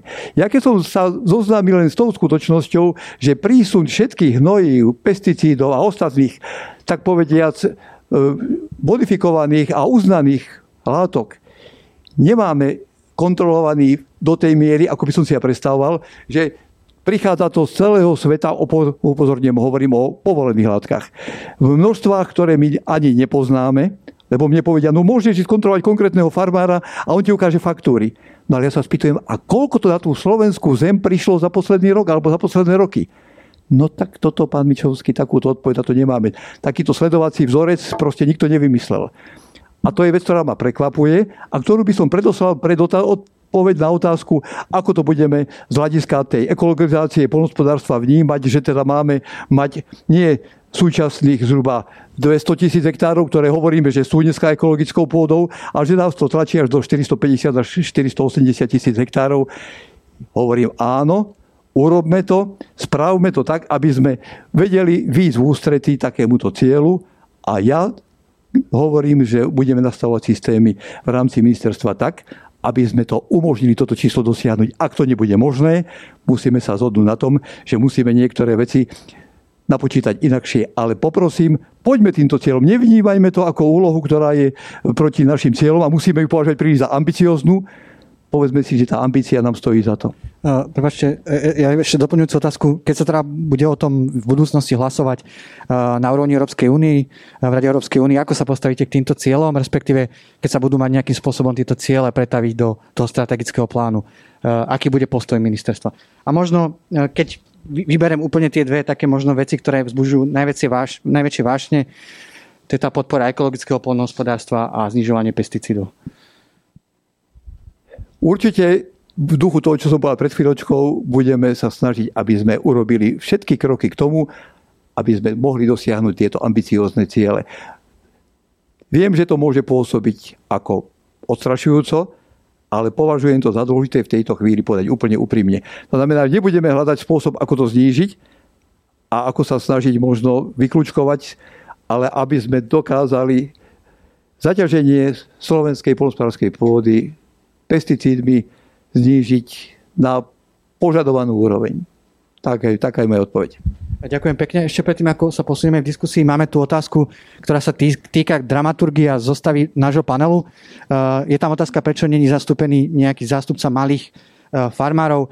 Eh, ja len poviem, že sme mali už viacero diskusí aj v minulosti. Eh, minulý rok boli tam aj zastupcovia malých farmárov, mladých farmárov. Mali sme k tomu aj také špeciálne články. Zároveň máte možnosť sa spýtať otázku, ak tu je niektorý zo zástupcov malých farmárov. Ale dramaturgicky to nie vždy vychádza zostaviť ten panel tak, aby boli zastúpení všetci. Čo sa aj možno trošku ospravedlňujem, ale nie je to možné vždy. Ďakujem pekne pánovi ministrovi. Môžeme e, prejsť túto tému a potom ešte bude priestor na otázky. Ďakujem pekne. E, pán Macho, nech, nech sa páči, môžete zareagovať na to, čo hovoril pán minister a celkovo váš pohľad na tú stratégiu. E, šéf nemeckých polnohospodárov to označil za nejaký útok na európske polnohospodárstvo. Či to možno vnímate nejak podobne? Viete, ja, ja to poviem úprimne, keby tu sedel už bývalý prezident Českej agrárnej komory, pán Jandejse, ktorý už týždeň nie je prezident, tak uh, myslím si, že by to veľmi ostrejšie povedal toto, čo ako vnímame polnohospodári a potravinári Green Deal a stratégiu Farm to Fork. Ja na jednej strane chápem, že, že jednoducho aj tá výmena s Južnou Amerikou a s celým svetom obchodná je nejakým spôsobom potrebná alebo niečo. Len ja mám pocit, že, že v rámci Európy si ideme strieľať do vlastného kolena a úplne vlastný gól dať vo vzťahu, vo vzťahu k, k posunu, k extenzívnemu polnohospodárstvu a, a potravinárstvu. To znamená prechádzanie k takej, k takej väčšiemu zvolneniu, to znamená, poďme menej produkovať, viacej sa starajme o krajinu a o niečo. V každom prípade ja nechcem, aby zo slovenského polnohospodárstva vidieka krajiny sa tu robilo niečo, že aká tu je katastrofa. Ja o tom nie som presvedčený. Áno, je problém, alebo teda situácia, že tá veľkosť jednotlivých honov, to znamená LPS blokov, je veľká. V Českej republike otvorene poviem, išiel som aj ja do Prahy minulý týždeň a videl som, jak tie 30 hektárové pasiky vyzerajú a skutočne je to veľká výzva pre nás dopredu nejakým spôsobom toto Je to riešiť. možné u nás? Je to možné, ale v Českej republike si tú úlohu dali pred 7 rokmi pri stave polnohospodárstva oveľa lepšom ekonomickom. Išli v rámci prechodných období, to znamená mali prechodné obdobie, že najprv tie parcely delili na e, pôdach, ktorí boli ohrozené eróziou, či už vodnou, veternou a pomaly prechádzali k týmto. A ja si myslím, že to stojí za diskusiu. Treba sa o tom rozprávať, ale určite sa to nebude z roka na rok dať zmeniť, lebo aj toto sú peniaze navyše. Ale vo vzťahu, vo vzťahu Green Dealu a Farm to Forku a používania hnojiv a chémie, myslím, že jedna veta povie za všetko. Bodaj by každý jeden európsky polnohospodár používal toľko hnojív a toľko pesticídov, ako používa slovenský polnohospodár. Pokiaľ sa západná Európa k tomuto priblíži, tak jednoducho poďme o tom rozprávať, ale nedá sa to takto od pása vystreliť, že každý jeden členský štát zrazu bude používať 50% menej pesticídov, to znamená kilogramu účinnej látky na hektár a nebude každý polnohospodár v rámci Európy o 20% menej priemyselných hnojív zo súčasného stavu. Jednoducho nemôže to ísť paušálne, lebo potom Slováci by zo 130 kg čistých živín do hektára by museli ísť, ja neviem, na 100 a taký Belgičan by museli ísť zo 180, zo 190 na 160. Čiže treba si stanoviť podľa môjho názoru európsky priemer, čo je náš cieľ, a podľa mňa tam Slovensko aj nič nebude musieť znižovať, lebo prídeme na to, že jednoducho e, na Slovensku, čo sa týka používania priemyselných hnojív a pesticídov, sme, sme dá sa povedať, premianti Európy. Som o tom presvedčený, že, že to tak je. Čo sa týka... Ja vám dodám, že podľa posledných údajov Eurostatu e, to, ten predaj pesticídov na Slovensku za posledných 8 rokov stúpol o 40% Stúpol, ale keď si pozriete napríklad používanie e, pesticídov e, v kilogramoch účinnej látky, to znamená, on síce stúpol, ale stále sme na chvoste Európskej únie, čo sa týka množstva. Hej? Čiže jednoducho stúpli sme, lebo sme išli aj my do intenzifikačných akože, faktorov, ale stále sme piatý odzadu v, použ- v množstve používaných pesticídov v prepočte na 1 hektár účinnej látky. To sú údaje z Eurostatu, ten graf mám tu na. Áno, áno, e, ja viem, ja poznám ten graf, len proste je fakt, že... že to je len e, ten pohľad, ako sa na to pozriete. Buď ten pohár je poloprázdny, alebo je poloplný. To znamená, keď sa budeme chcieť pozrieť na to, že používame veľa chémie, tak poviete 5 argumentov na to, že áno. Ale keď budem chcieť to vyvratiť 5 tých istých argumentov, poviem proti tomu. Je to o tom, ako sa na to pozrieme. Ďakujem pekne.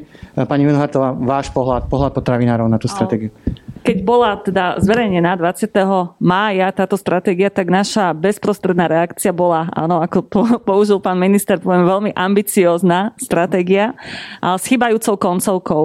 To znamená, že najskôr by sme si mali to, čo urobiť domácu úlohu doma, to, po čom voláme a čo sa teda dostalo aj do programového vyhlásenia vlády, urobiť celkovú koncepciu rozvoja poľnohospodárstva a potravinárstva na Slovensku. Čiže kde sa vidíme o 20-30 rokov, lebo pokiaľ, pokiaľ nevidíme ten celkový obraz, tak nevieme potom robiť nejaké čiastkové ciele, čiastkové, čiasto, čiastkové stratégie. Čiže to by mal byť prvý krok a druhý krok eh, je to, že akým spôsobom aj zafinancujeme, aký to bude mať finančný dopad na eh, na priemysel, hej, aj na, na polnohospodárstvo, v konečnom dôsledku teda aj na spotrebiteľov, čo sa týka uh, konečných cien potravín. Takže z tohto pohľadu. Ďalšia vec, čo je taká dosť zaražajúca, pretože tá stratégia prišla 20. mája, čiže v momente, kedy už naozaj sa pripravujú strategické plány. A v podstate videla som nejakú takú, také zhodnotenie z DJ Agri, kde hovorili, áno, strategické plány sú už v procese prípravy a preto vlastne nejaké tie čiastkové úlohy zo, zo stratégií z farmy na stôl sa budú doplňať postupne. Podľa mňa to nie je možné. Ako my sme tým pádom mali zastaviť možno nejakú tú prípravu strategických plánov, pokiaľ chceme pokračovať naplňaní stratégie s farmy na vidličku, pretože tie ciele, ktoré boli stanovené, majú aj konkrétne termíny. A v prípade napríklad označovania potravín sa plánuje prijať legislatíva už do roka 2022 Čiže naplňanie tej stratégie už bude v rámci toho 7-ročného ďalšieho finančného obdobia, takže nie je možné, aby sme si povedali, že strategický plán pripravíme a potom sa budeme zaoberať nejakým spôsobom aplikáciou týchto nových stratégií, ktoré sú naozaj veľmi výrazné a budú mať veľmi výrazný dôsledok na konkurencieschopnosť európskeho polnohospodárstva a potravinárstva. A to naozaj by som chcela nadviazať aj na to, že stanovujú sa tam ambiciózne aj environmentálne ciele, ale my si musíme zobrať aj fakt, že napríklad my susedíme s Ukrajinou, veľký záujem má Rusko dovážať aj na Slovensko a pokiaľ my budeme musieť označovať potraviny, napríklad čo sa týka dobrého života zvierat, nejakej environmentálnej stopy, tak na Slovensku alebo kdekoľvek Európskej únii sa to dá skontrolovať. Ale pokiaľ príde nejaká dovezená potravina z tretich krajín z Brazílie a môžu si tam teda dať aj tieto naše ekologické značky, akým spôsobom sa bude kontrolovať, že naozaj to v tej Brazílii alebo v Rusku alebo kdekoľvek eh, dodržiavajú, lebo samozrejme môžu eh, naše štátne orgány eh, kontaktovať ruské, brazílske, ktorí povedia, že je to v poriadku. Ale naozaj ten, to konkrétne plnenie sa bude dať veľmi, veľmi ťažko skontrolovať a povedzme si otvorene, že tie výrobky, ktoré nám idú z tretich krajín, sú výrazne pod našimi výrobnými nákladmi. Takže už teraz nie sme konkurencieschopní a ja by som očakávala, že naozaj keď sa bude diskutovať, lebo tieto stratégie ešte neboli diskutované ani v rade, ani v parlamente, že v prvom rade sa zváži aj dopad, keďže sme celosvetovým lídrom, čo sa týka zahraničného obchodu s agropotravinárskymi komoditami, že sa najskôr zváži tento dopad práve na domáci priemysel. Ďakujem pekne. Viem, že pán minister chcel reagovať. Dám ešte priestor najprv pánovi Viezikovvi. Zazneli tu viaceré výhrady voči tej stratégii, voči obidvom stratégiám vlastne, ale predovšetkým tej stratégii Farm to Fork. Možno váš pohľad na to, tie, tie, naozaj tie ciele sú veľmi ambiciozne. Z pohľadu slovenských farmárov tie cieľové hodnoty sú, zdajú možno také až nedosiahnutelné.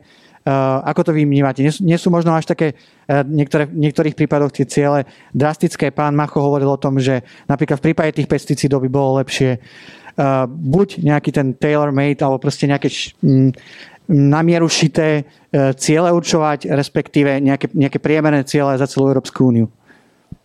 Áno, áno. Treba to naozaj tak sa nad tým zamyslieť, či tie ciele sú objektívne, tá 50% redukcia hnojív a pesticídov a podobné záležitosti. My naozaj už je mimo debaty, že poľnohospodárstvo, tak ako je realizované v Európe, aj cez podporu slovenskej poľnohospodárskej politiky spôsobilo vážnu environmentálnu krízu ktorá sa odzrkadľuje na tom, že sa nám výrazne zhoršuje kvalita podzemných vôd cez priesaky spolnohospodárstva, výrazne sa nám zhoršuje e, kvalita pôdy e, cez eróziu a stratu uhlíka a eutrofizáciu, výrazne sa nám znižuje biodiverzita, naozaj tam sú na úrovni desiatok percent straty zaznamenané v takých dôležitých skupinách ako hmyz a poľné vtáky a výrazne sa nám zhoršuje do veľkej miery také nejaké sprievodné veci ako alergia a tak ďalej, ale to by som sem, to by som sem nemiešal. Čiže naozaj tá Farm to Fork strategy podľa mňa veľmi adresne tieto veci rieši a nesúhlasím s tým, že vlastne tieto problémy sú spojené len s veľkosťou lánov. Naozaj tie chemické umelé vstupy sú veľkým ekologickým problémom a spôsobujú naozaj degradáciu prírodného prostredia. To je proste fakt, ktorý je enkrát e, vedecky zodpovedaný a zdokladovaný, takže tam sa není veľmi o čom baviť. Na margo tých pesticídov, ktoré, ktoré teda sú spomínané, je pochopiteľné. Ten graf poznáme všetci, že medzi členskými krajinami uh, naozaj existujú závratné rozdiely, povedzme, v nákupe pesticídov. Hej. Tá prvá peťka alebo sedmička krajín, kde patrí Polsko, Nemecko, Francúzsko, tuším, že Holandsko a Belgicko, naozaj niekoľkonásobne prevyšujú našu spotrebu pesticídov a je teda úplne evidentné, že e, z redukcia tých pesticídov na 50% e, nemôže byť v princípe paušálna, pretože stále tie e, zvyšné krajiny, keby iba o 50% zredukovali svoju produkciu, tak de facto sa stále nič nemení, naopak nás by to postihovalo veľmi silne. A ja osobne budem naozaj v rámci svojich kompetencií zastávať naozaj ten princíp, že urobiť to naozaj cieľenie na konkrétne krajiny, aby ten výsledok bol konštruktívne, aby došlo k tej redukcii, aby to zároveň nejako nediskriminovalo krajiny, ktoré nejako menej používajú tie pesticídy alebo naopak. A na druhej strane ale si nemyslím, že Slovensko treba dávať do nejakej pozície, že je úplne že čistá krajina bez pesticídov. Takých krajín s podobnou produkciou e, pesticídov alebo spotrebou pesticídov ako Slovensko je v Európe väčšina. Naozaj len tých 5-7 krajín na vrchole to výrazne vyskakujú a si myslím, že ten trend toho 40-percentného nárastu používania pesticídov na Slovensku za posledných 8 rokov tiež stojí za zmienku a za pozornosť a treba hľadať jeho príčiny a možnosti objektivizácie. Takže v tomto duchu len, len asi toľko poviem. No a e, posledná vec, ktorej som sa chcel dotknúť, teraz trošku som si stratil nič, ale e, v zmysle, v zmysle teda tej stratégie Farm to Fork naozaj stále ideálnu stratégiu, ale treba to vnímať tak, že je to vlastne e, stratégia, ktorá sa týka skutočne, že, a odpustím, ak použijem zlý ekonomický termín, verejných financií. Teda financií, ktoré vlastne produkujú daňoví poplatníci, ktoré idú teda do Európskej únie.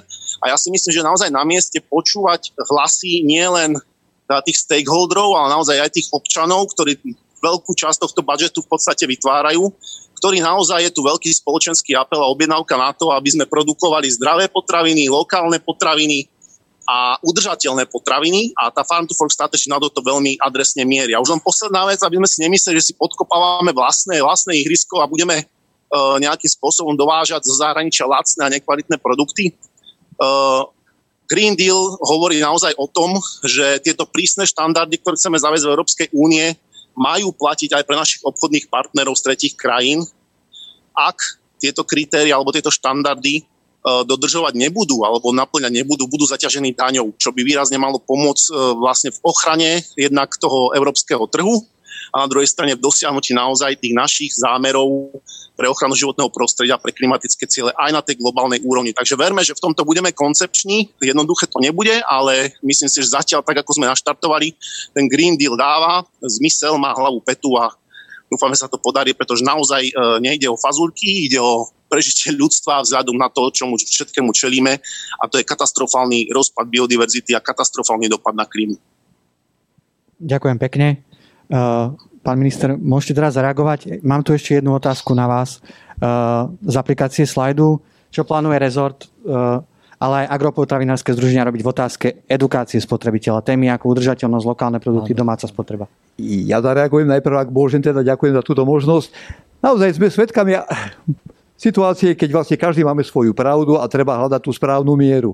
Ja naprosto súhlasím s tým, že musíme, a to myslím, že sa zhodneme veľmi ľahko, ten základný bod, od ktorého chceme odvíjať ďalšie zlepšovanie ekologizácie, mať svoj individuálny. Že to nemôže byť nejaký priemer Európskej únie, ale že to musí byť niečo, čo je objektívne dané a myslím, že matematici sa s tým vysporiadajú pomerne jednoducho. Skadiaľ musíme začať odčítávať tieto hodnoty, aby sme teda boli na tom lepšie. Na druhej strane súhlasím aj s pánom europoslancom Viecikom, že namalovať si tu obraz krajiny, ktorá je ekologicky vzorom a nemusíme sa veľmi obávať o svoje zdravie, by bolo veľmi zavádzajúce. Mňa napadá teraz síce tá jedna záležitosť, ktorá nesúvisí priamo s agrosektorom, ale ktorá súvisí e, s trojholníkom smrti v Humenom, kde to riešim teda na dennej báze aj s pánom poslancom Budajom, že už len tie PCBčky, to je najväčšia ekologická záťaž na celom svete a je to teda hrozné, aké sú tam dopady. Ale naspäť do polí a lúk. Viete, jedna vec je oficiálne, čo dovážame a kupujeme, druhá vec je to, čo napríklad aj z tej Ukrajiny prúdi Neviem to odhadnúť, len mi šepkajú, že toho nie je málo. Takisto neviem odhadnúť, koľko sa aj tých oficiálnych povolených chemikálií kúpi viacej, ako je potrebné, pretože inšpirácia agrotechnikov niekedy k nákupu býva, žiaľ Bohu, pomerne silná. Takže tiež sú to veci, ktoré by sme si mali otvorene povedať. A tretia vec, a teda urobiť opatrenia, aby to nebolo možné. A tretia vec je aj tá kontrola, lebo naozaj ten tretí svet sa pred nami nedá zavrieť, respektíve my sa nevieme zavrieť pred ním, ani pred európskymi štátmi, ani pred tými tretími krajinami. A myslím, že tu je zase veľká úloha ministerstva v tom, aby sme si kontrolné systémy nastavili tak, aby to nebolo v rozpore s princípami Európskej únie, ale aby to bolo v súlade s ochranou zdravia našich obyvateľov. Ako je to možné, že my máme kontrolovať až 24 hodín nejaké dovozy potravín, potom keď už sú možno dávno spracované. My musíme, bez toho, aby sme porušovali pravidla Európskej únie, mať jasné spôsoby, ako zachytíme to, čo sa dováža k nám, aby sme to vedeli analyzovať. Máme preci laboratória, máme preci na to možnosti, len ich z nejakého dôvodu málo využívame a potom sa oprávnenie hneváme a čo hnev nestačí oprávnenie, teda trpíme zdravotnými dôsledkami potravín, ktoré nestihneme skontrolovať cez otvorené európske hranice, ktoré k nám prichádzajú. Ale otázka bola k edukácii. Eh, tu je určite veľký priestor pre ministerstvo. Ja si dovolím ten taký maličký príklad.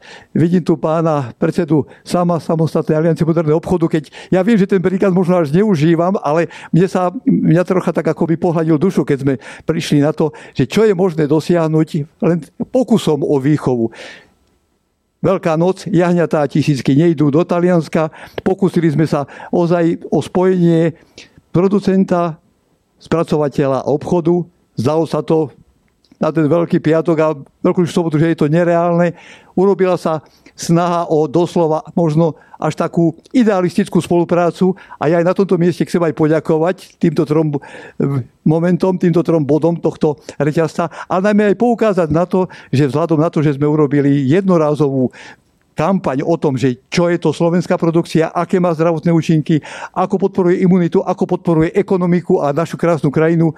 Už hm, prichádza táto malá škola vzťahu k slovenskej produkcii e, k záveru a k takému honoráru, ktorý má asi také vyjadrenie. Ďakujem veľmi pekne, že sme mohli okoštovať konečne takéto výborné meso a kedy ho zase budeme môcť kúpiť, lebo sa všetko vypredalo. Takže berem to tak ako, že tá výchovná úloha ministerstva a poukazovanie na to, aký má význam vlastná produkcia, ako ju treba vnímať, ako ju treba hodnotiť a ako treba k nej pristupovať, je nesmierne dôležitá a tam je rola ministerstva naozaj nezastupiteľná.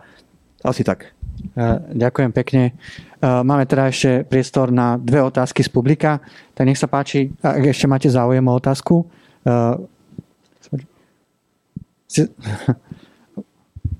Ďakujem. Už ani otázka, nie, nebudeme to naťahovať. Sirotka, Slovenská asociácia malých stredných podnikov a živnostníkov. E, ten názov neznamená, že viete, malý a stredný podniky do 500 zamestnancov, takže v podstate tam e, aj tento sektor veľmi, veľmi ako patrí a Osobne nie som farmári, keď som produkoval ako dva, cez dva vinohrady u moje aj víno, takže niečo do toho som sa tiež zapojil. Ale tu je, tu je, skôr by som chcel sa vrátiť alebo poukázať na tie konkrétne opatrenia. Tie stratégie a podobne, to je dobre, to treba mať. Ja sa plne stotožujem e, s pani Varhaltovou, že je to vlastne strategická dneska poloha týchto potravín a treba podporiť celé, od výroby až po ten reťazec. A takisto dávať kontrolu, čo ste povedali ohľadne toku týchto potravín cez Európu. K tomu prvému. My sa nemusíme spoliehať. Ja som člen ekonomického krízového štátu, štábu pri vláde a preto som aj tu uvítal som vaše pozvanie, lebo treba spracovať aj konkrétne opatrenia, dopady do zákonov, do legislatívy, ako tú ekonomiku rozbehnúť. A my sa nemôžeme spoliehať len na otázky podpory finančnej Európskej únie. Tie peniaze sa môžu minúť a nemusia mať trvalý dopad. Ale čo vieme urobiť? Je Môžem práve... vás poprosiť, ak máte konkrétnu Áno, otázku? Máme, na... nie, otázku nie. Ja som len chcel povedať... No, už, sa nám, už sa nám trošku, trošku míňa čas. No, dobre, tak ako ja sa potom s nimi spojím. A, lebo ešte, tá... ešte bude priestor aj po diskusii, máme tu nejaké občerstvenie. Tak... Dobre, no. Dobre, tak len poslednú vetu, keď už sme tu, že je to interdisciplinárne, lebo my sme spravili pracovnú skupinu, kde je aj e, pán Kohút, on je zástupca toho zväzu agropodnikateľov rodinných fariem. Rád by som sa aj s vami spojil. Je tam pán poslanec Karahuta, ktorý to má na starosti a v tej pracovnej skupine e, sme si povedali, čo je potreba. Hej, tam je daňové prostredie, transferové oceňovanie, skrátenie doby odpisovania pre, pre vás, pre podnikateľov, inovácia, podpora teda nový, nový percentá pôžičiek, zníženie garancia štátu pri týchto pôžičkách, ceny energií, vody, u malých rodinných firm je to nástupníctvo, drobenie pôdy. Tým som skončil. Či je tam spusto opatrení, ktoré my vieme my urobiť v našej legislatíve. Treba ich urobiť rýchlo, aby sme to podvihli. Stratégia je dobrá vec, ale toto je náš, naša vec a my máme v piatok ďalší krízový štáb, ja sa teda spojím a snáď niečo ešte vymyslíme, doplnenie tých opatrení, vedie to pán Heger, my spolupracujeme dlhé roky a toto je to, čo by sme asi potrebovali. Ďakujem a malá pekne. reakcia len na to, e, na ten pohyb. Na internete behá taký pekný obrázok. Krava narodená v Nemecku, je dochovaná v Holandsku, e, spracovaná v Španielsku a balenia na Slovensku. Cestuje viac ako ja. Čiže Ja, toto ďakujem. asi tiež by sme mali pozrieť na ten kolobeh. No, ďakujeme pekne. Ešte jednu otázku pani, pani Halgašová sa hlásila, nech sa páči. Ďakujem veľmi pekne. Tiež otáz, e, otázka, či to bude len otázka alebo konštatovanie, ale v zásade, pokiaľ ide o túto stratégiu z farmy na, na stôl, by som bola zvedavá, že e, možno je to otázka na pána europoslanca Vajcika, ako je možné, že vlastne takáto stratégia bola e, schválená, predložená bez toho, aby, aby vôbec sme vedeli, že sa pripravuje a bez toho, aby bola konzultovaná na úrovni Európskej Európskeho parlamentu, respektíve so zástupcami členských štátov. Ja si myslím, že to je príliš vážny dokument na to, aby teraz vlastne už po schválení sme k nemu prijímali stanovisko. Absolútne sa stotožňujem s tým, čo sa týka s tými strategickými cieľmi znižovania, poviem teraz pesticídov a tak ďalej. A ja si nemyslím, že teda by sme mali poznať len východiskový stav ako taký, ale si myslím, že by sme mali v rámci pozície zaujať stanovisko, čo sú naše ciele, aký stav by sme mali dosiahnuť, pretože naozaj tak, ako európske štáty, bohaté európske štáty, Holandsko, Španielsko, Francúzsko, Nemecko používajú oveľa množ, viac, vyššie množstva pesticídov ako Slovensko, tak ak to máme znižiť o 50%, tak určite budeme, nebudeme konkurencieschopní. Tiež by sme si mali povedať, lebo táto stratégia ako taká bude mať dopady uh, jednak na strategické plány. Otázka, či sme schopní už teraz uh, v tejto chvíli zapracovávať tieto jednotlivé ciele. Jednak to bude mať dopady na európsku legislatívu, či už to bude nariadenie o poskytovaní informácií o spotrebiteľoch, či už to bude nariadenie o výživových a zdravotných tvrdeniach a rovnako to bude mať do, dopady na národnú legislatívu. Mňa by zaujímalo, či uh, vlastne chceme ísť cestou napríklad uh, uplatňovania daňového zaťaženia na jednotlivé kategórie potravín, tak ako sa odporúča v tejto stratégii. To, ako, ja si myslím, že to je veľmi, veľmi vážna, vážne odporúčanie, s čím ja sa osobne neviem stotožniť. A rovnako pokiaľ ide o tie opatrenia, čo sa týka označovania potravín, že by sa mal zmeniť systém označovania dátumu spotrebujte do a dátum minimálnej trvanlivosti. Ja si nemyslím, že to je metočné a metúce, alebo označenie pre spotrebiteľov. A tu by práve mala, mala Slovensko alebo, ale, alebo teda celá Európska únia zaujať viac edukáciu voči spotrebiteľovi, lebo za 10 rokov, aby spotrebiteľ, alebo aj viac rokov, aby spotrebiteľ nerozumel týmto, týmto informáciám na potravinách, sa mi nechce veriť.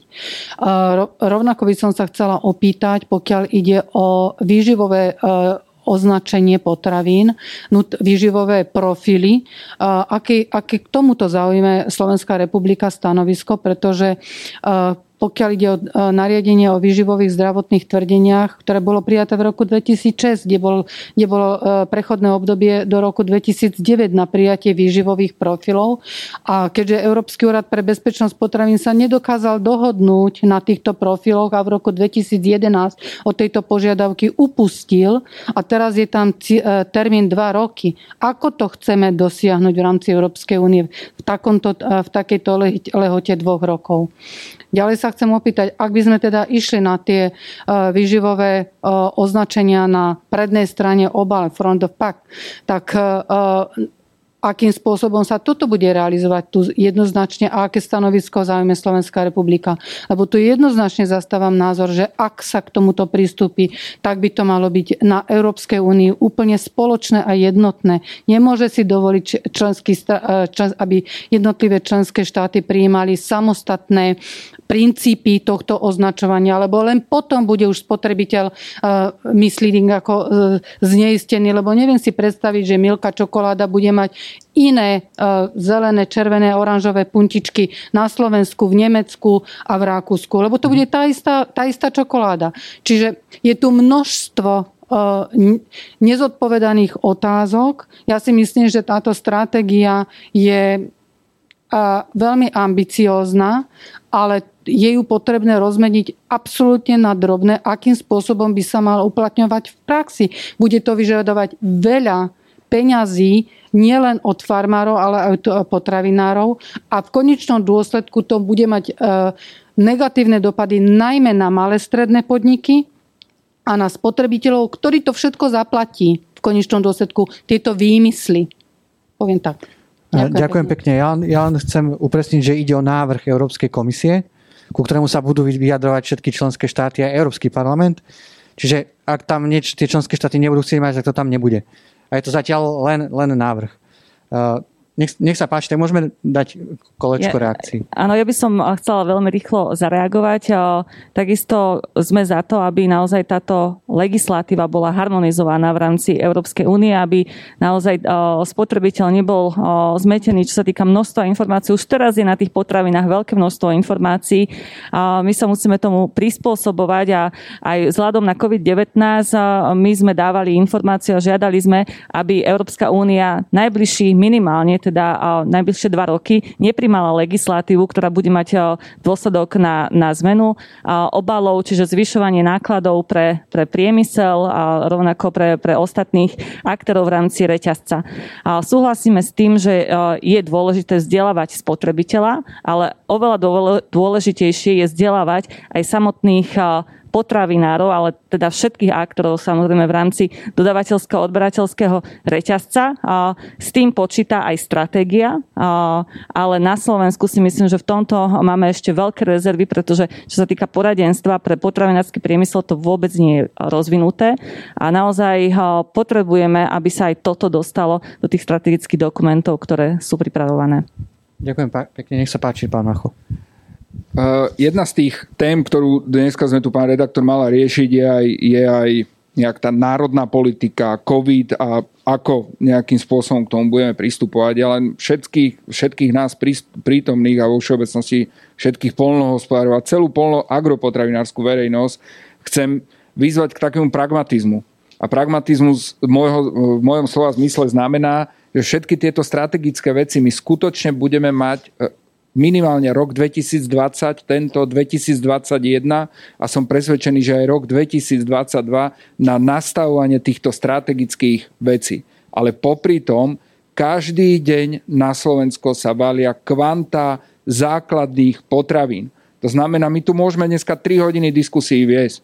Keď nepochopíme základnú myšlienku, a to je apel obrovský, v dobrom apel na, na vládu Slovenskej republiky, pokiaľ nepochopíme základnú myšlienku, že aj v tento deň slovenský polnohospodár a celá vertikála, uvediem hydinové meso, vyrobíme kuracie prsia za 3,50 a Poliak, Čech, Maďar, Ukrajinec ich vie sem dodať za 2,80.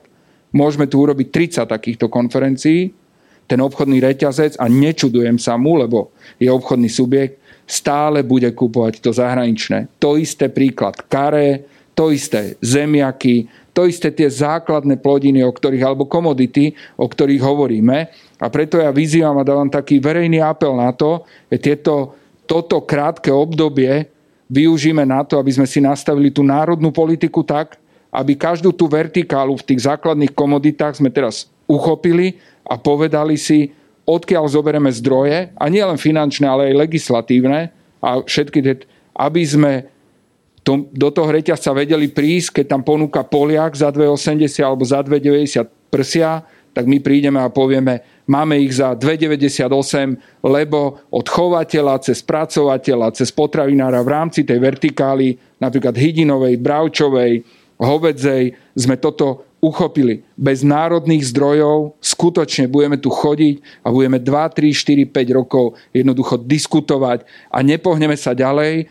A verte mi, pán minister, aj vážená vláda, ja už nechcem strihať pásky v obchodnom reťazci pri zopár nejakých komoditách, ktorí, ktorí, ktorí nemajú reálny vplyv na to, koľko ten spotrebiteľ kúpi. Lebo sú tam nejaké také produkty, ale to gro tých gro toho objemu a gro toho nákupného košíka tých našich občanov, ktorým chceme ponúknuť, je hlavne hovedzie meso, bravčové meso, výrobky z mesa, mliečne výrobky.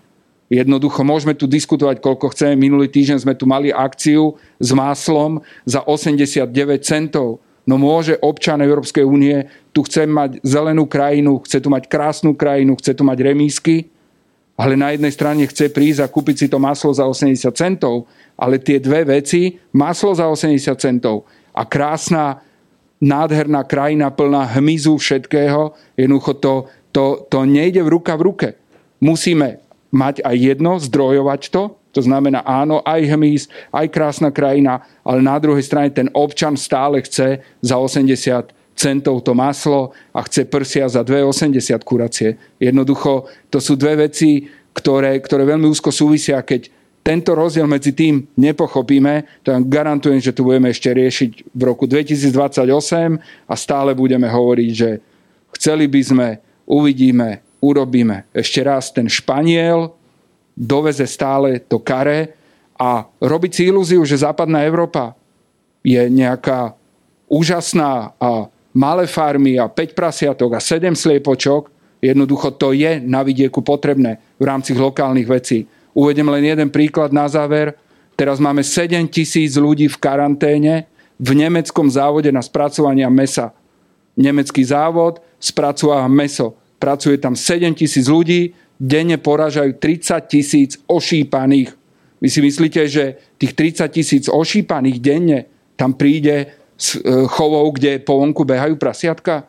Jednoducho nalejme si čistého vína, riešme veci, ktoré vieme reálne ovplyvniť v tomto čase a popri tom ruka v ruke tvorme, tvorme tú stratégiu na, na ďalšie roky. To je názor slovenských polnohospodárov, minimálne združených Slovenskej polnohospodárskej a potravinárskej komore. Ďakujem pekne. Pán, pán minister, bol tu apel na vás. Môžete zareagovať. Ďakujem pekne. No neviem, či si vydobiem nejaký potlesk ja, pán predseda, ale v každom prípade teda sa o to nejdem ani pokúšať, ale poviem to tak úprimne, ako to cítim a vidím. Je dôležité vnímať trendy. Ja naprosto súhlasím s tým príkladom, s tým maslom a nemám voči tomu žiadnu rozumnú argumentáciu, že prečo by teda ten zákazník mal voliť to nechcem ho pomenovať, slovenské za 2,49, ak niekto ponúkne za 0,89. Ale upozorňujem dámy a páni na trend, na vývoj, kde teda smerujeme, aby sme to nehovorili, že my sme sa dneska nenarodili a nemáme to práve dnes to maslo tu tak. Ten rozdiel vznikal dohodobo a ja príjmam pán predseda, naprosto tú výzvu, že vláda je za to zodpovedná, má si to odslúžiť a musí hľadať dodatočné zdroje, alebo potrebné zdroje dodatočné na to, aby sme tie rozdiely zmenšovali. Ale my ich zmenšujeme. Ono to práve, že je, vtip je v tom, že treba si spomenúť, skadiaľ prichádzame, kde sme a kam smerujeme. Staré to tri základné otázky ľudstva. Za pána ministra Jahnátka štátna pomoc bola 2 milióny eur pred pár rokmi. My teraz sa bavíme o 55. a 62 štátnej pomoci. Ešte v tomto roku. V novembri bude vyplatená. Opakujem, za pána ministra Jahnátka tu bola štátna pomoc o výške 2 miliónov eur ročne. Dávame 55 a 62 Nemáte pocit, že, a to nevravím, že to je zásluha teraz Bičovského tejto vlády, proste to je vývoj. To jednoducho ide týmto smerom. Takže ja naprosto ešte raz hovorím, prijímam, že musíme túto záležitosť plne pochopiť, že zdravé a v dostatočnom množstve potraviny na stôl sa nezjavia od slovenských producentov len tak bez podpory, lebo tie rozdiely to objektívne sú, ale ja tvrdím, že ideme cestou, ktorá má jasný cieľ a nechcem sa teraz rozprávať o tom, čo všetko sa musí vykonať, len jednoznačne viem, že ľudia, ktorí sú dnes na rezorte podhospodárstva, nemajú inú ambíciu, len to naozaj dosiahnuť. To vám chcem povedať pri všetkej neznalosti tých súvislostí, ktoré do toho vstupujú, lebo ja niekedy vnímam celý tento agrosektor ako, ako zložitú atomovú elektráreň. Naozaj klobúk dole pred všetkými, čo ovládate väčšinu týchto tokov. Len verte tomu, že to, čo nastavujeme dnes, to nie sú deklarácie politické, ani deklarácie, ktoré majú byť pre médiá, aby sme boli za pekných. To sú deklarácie, ktoré sú vyjadrením presvedčenia, že pre slovenského pôdohospodára, spracovateľa, obchodníka a zákazníka vieme nastaviť to, čo možnosť tohto času ponúka. Peňazí bude vždy menej ako potrieb a umenie výjsť z toho je umenie, ktoré myslím si, že dokážeme celkom pekne zvládnuť. Ďakujem. E, ďakujem pekne. E, bohužiaľ, už sa naplnil náš čas. E, diskutujeme vlastne viac ako 90 minút. Ale máme vonku ešte prichystané pre vás nejaké občerstvenie, čiže môžeme pokračovať nejaké neformálnej diskusii vonku, pokiaľ máte samozrejme čas a chuť. My budeme veľmi radi. Zároveň chcem iba avizovať, že budeme robiť samozrejme aj nejaké výstupy z tohto podujatia a ďalej sa budeme venovať či už téme nových stratégií potravinových alebo pre biodiverzitu, ale aj téme príprave nového e, strategického plánu, e, samozrejme rokovaní o novej spoločnej polnohospodárskej politike na európskej úrovni. Čiže sledujte portál Veraktiv Slovensko. Ja teda už ďakujem všetkým našim e, hostom za účasť v dnešnej diskusii, pánovi Mičovskému. Ďakujem. Pani Venhartovej. Pánovi Machovi. A tiež na diálku zdravíme a ďakujeme aj pánovi Viezikovi. Ďakujem za pozvanie a ospravedlňujem sa za tú formu terénu. Ešte stále sa nedočkal obvozu, takže mohol som sa vám naplno venovať. Pozdravujem na Slovensko. Ďakujem, dovidenia.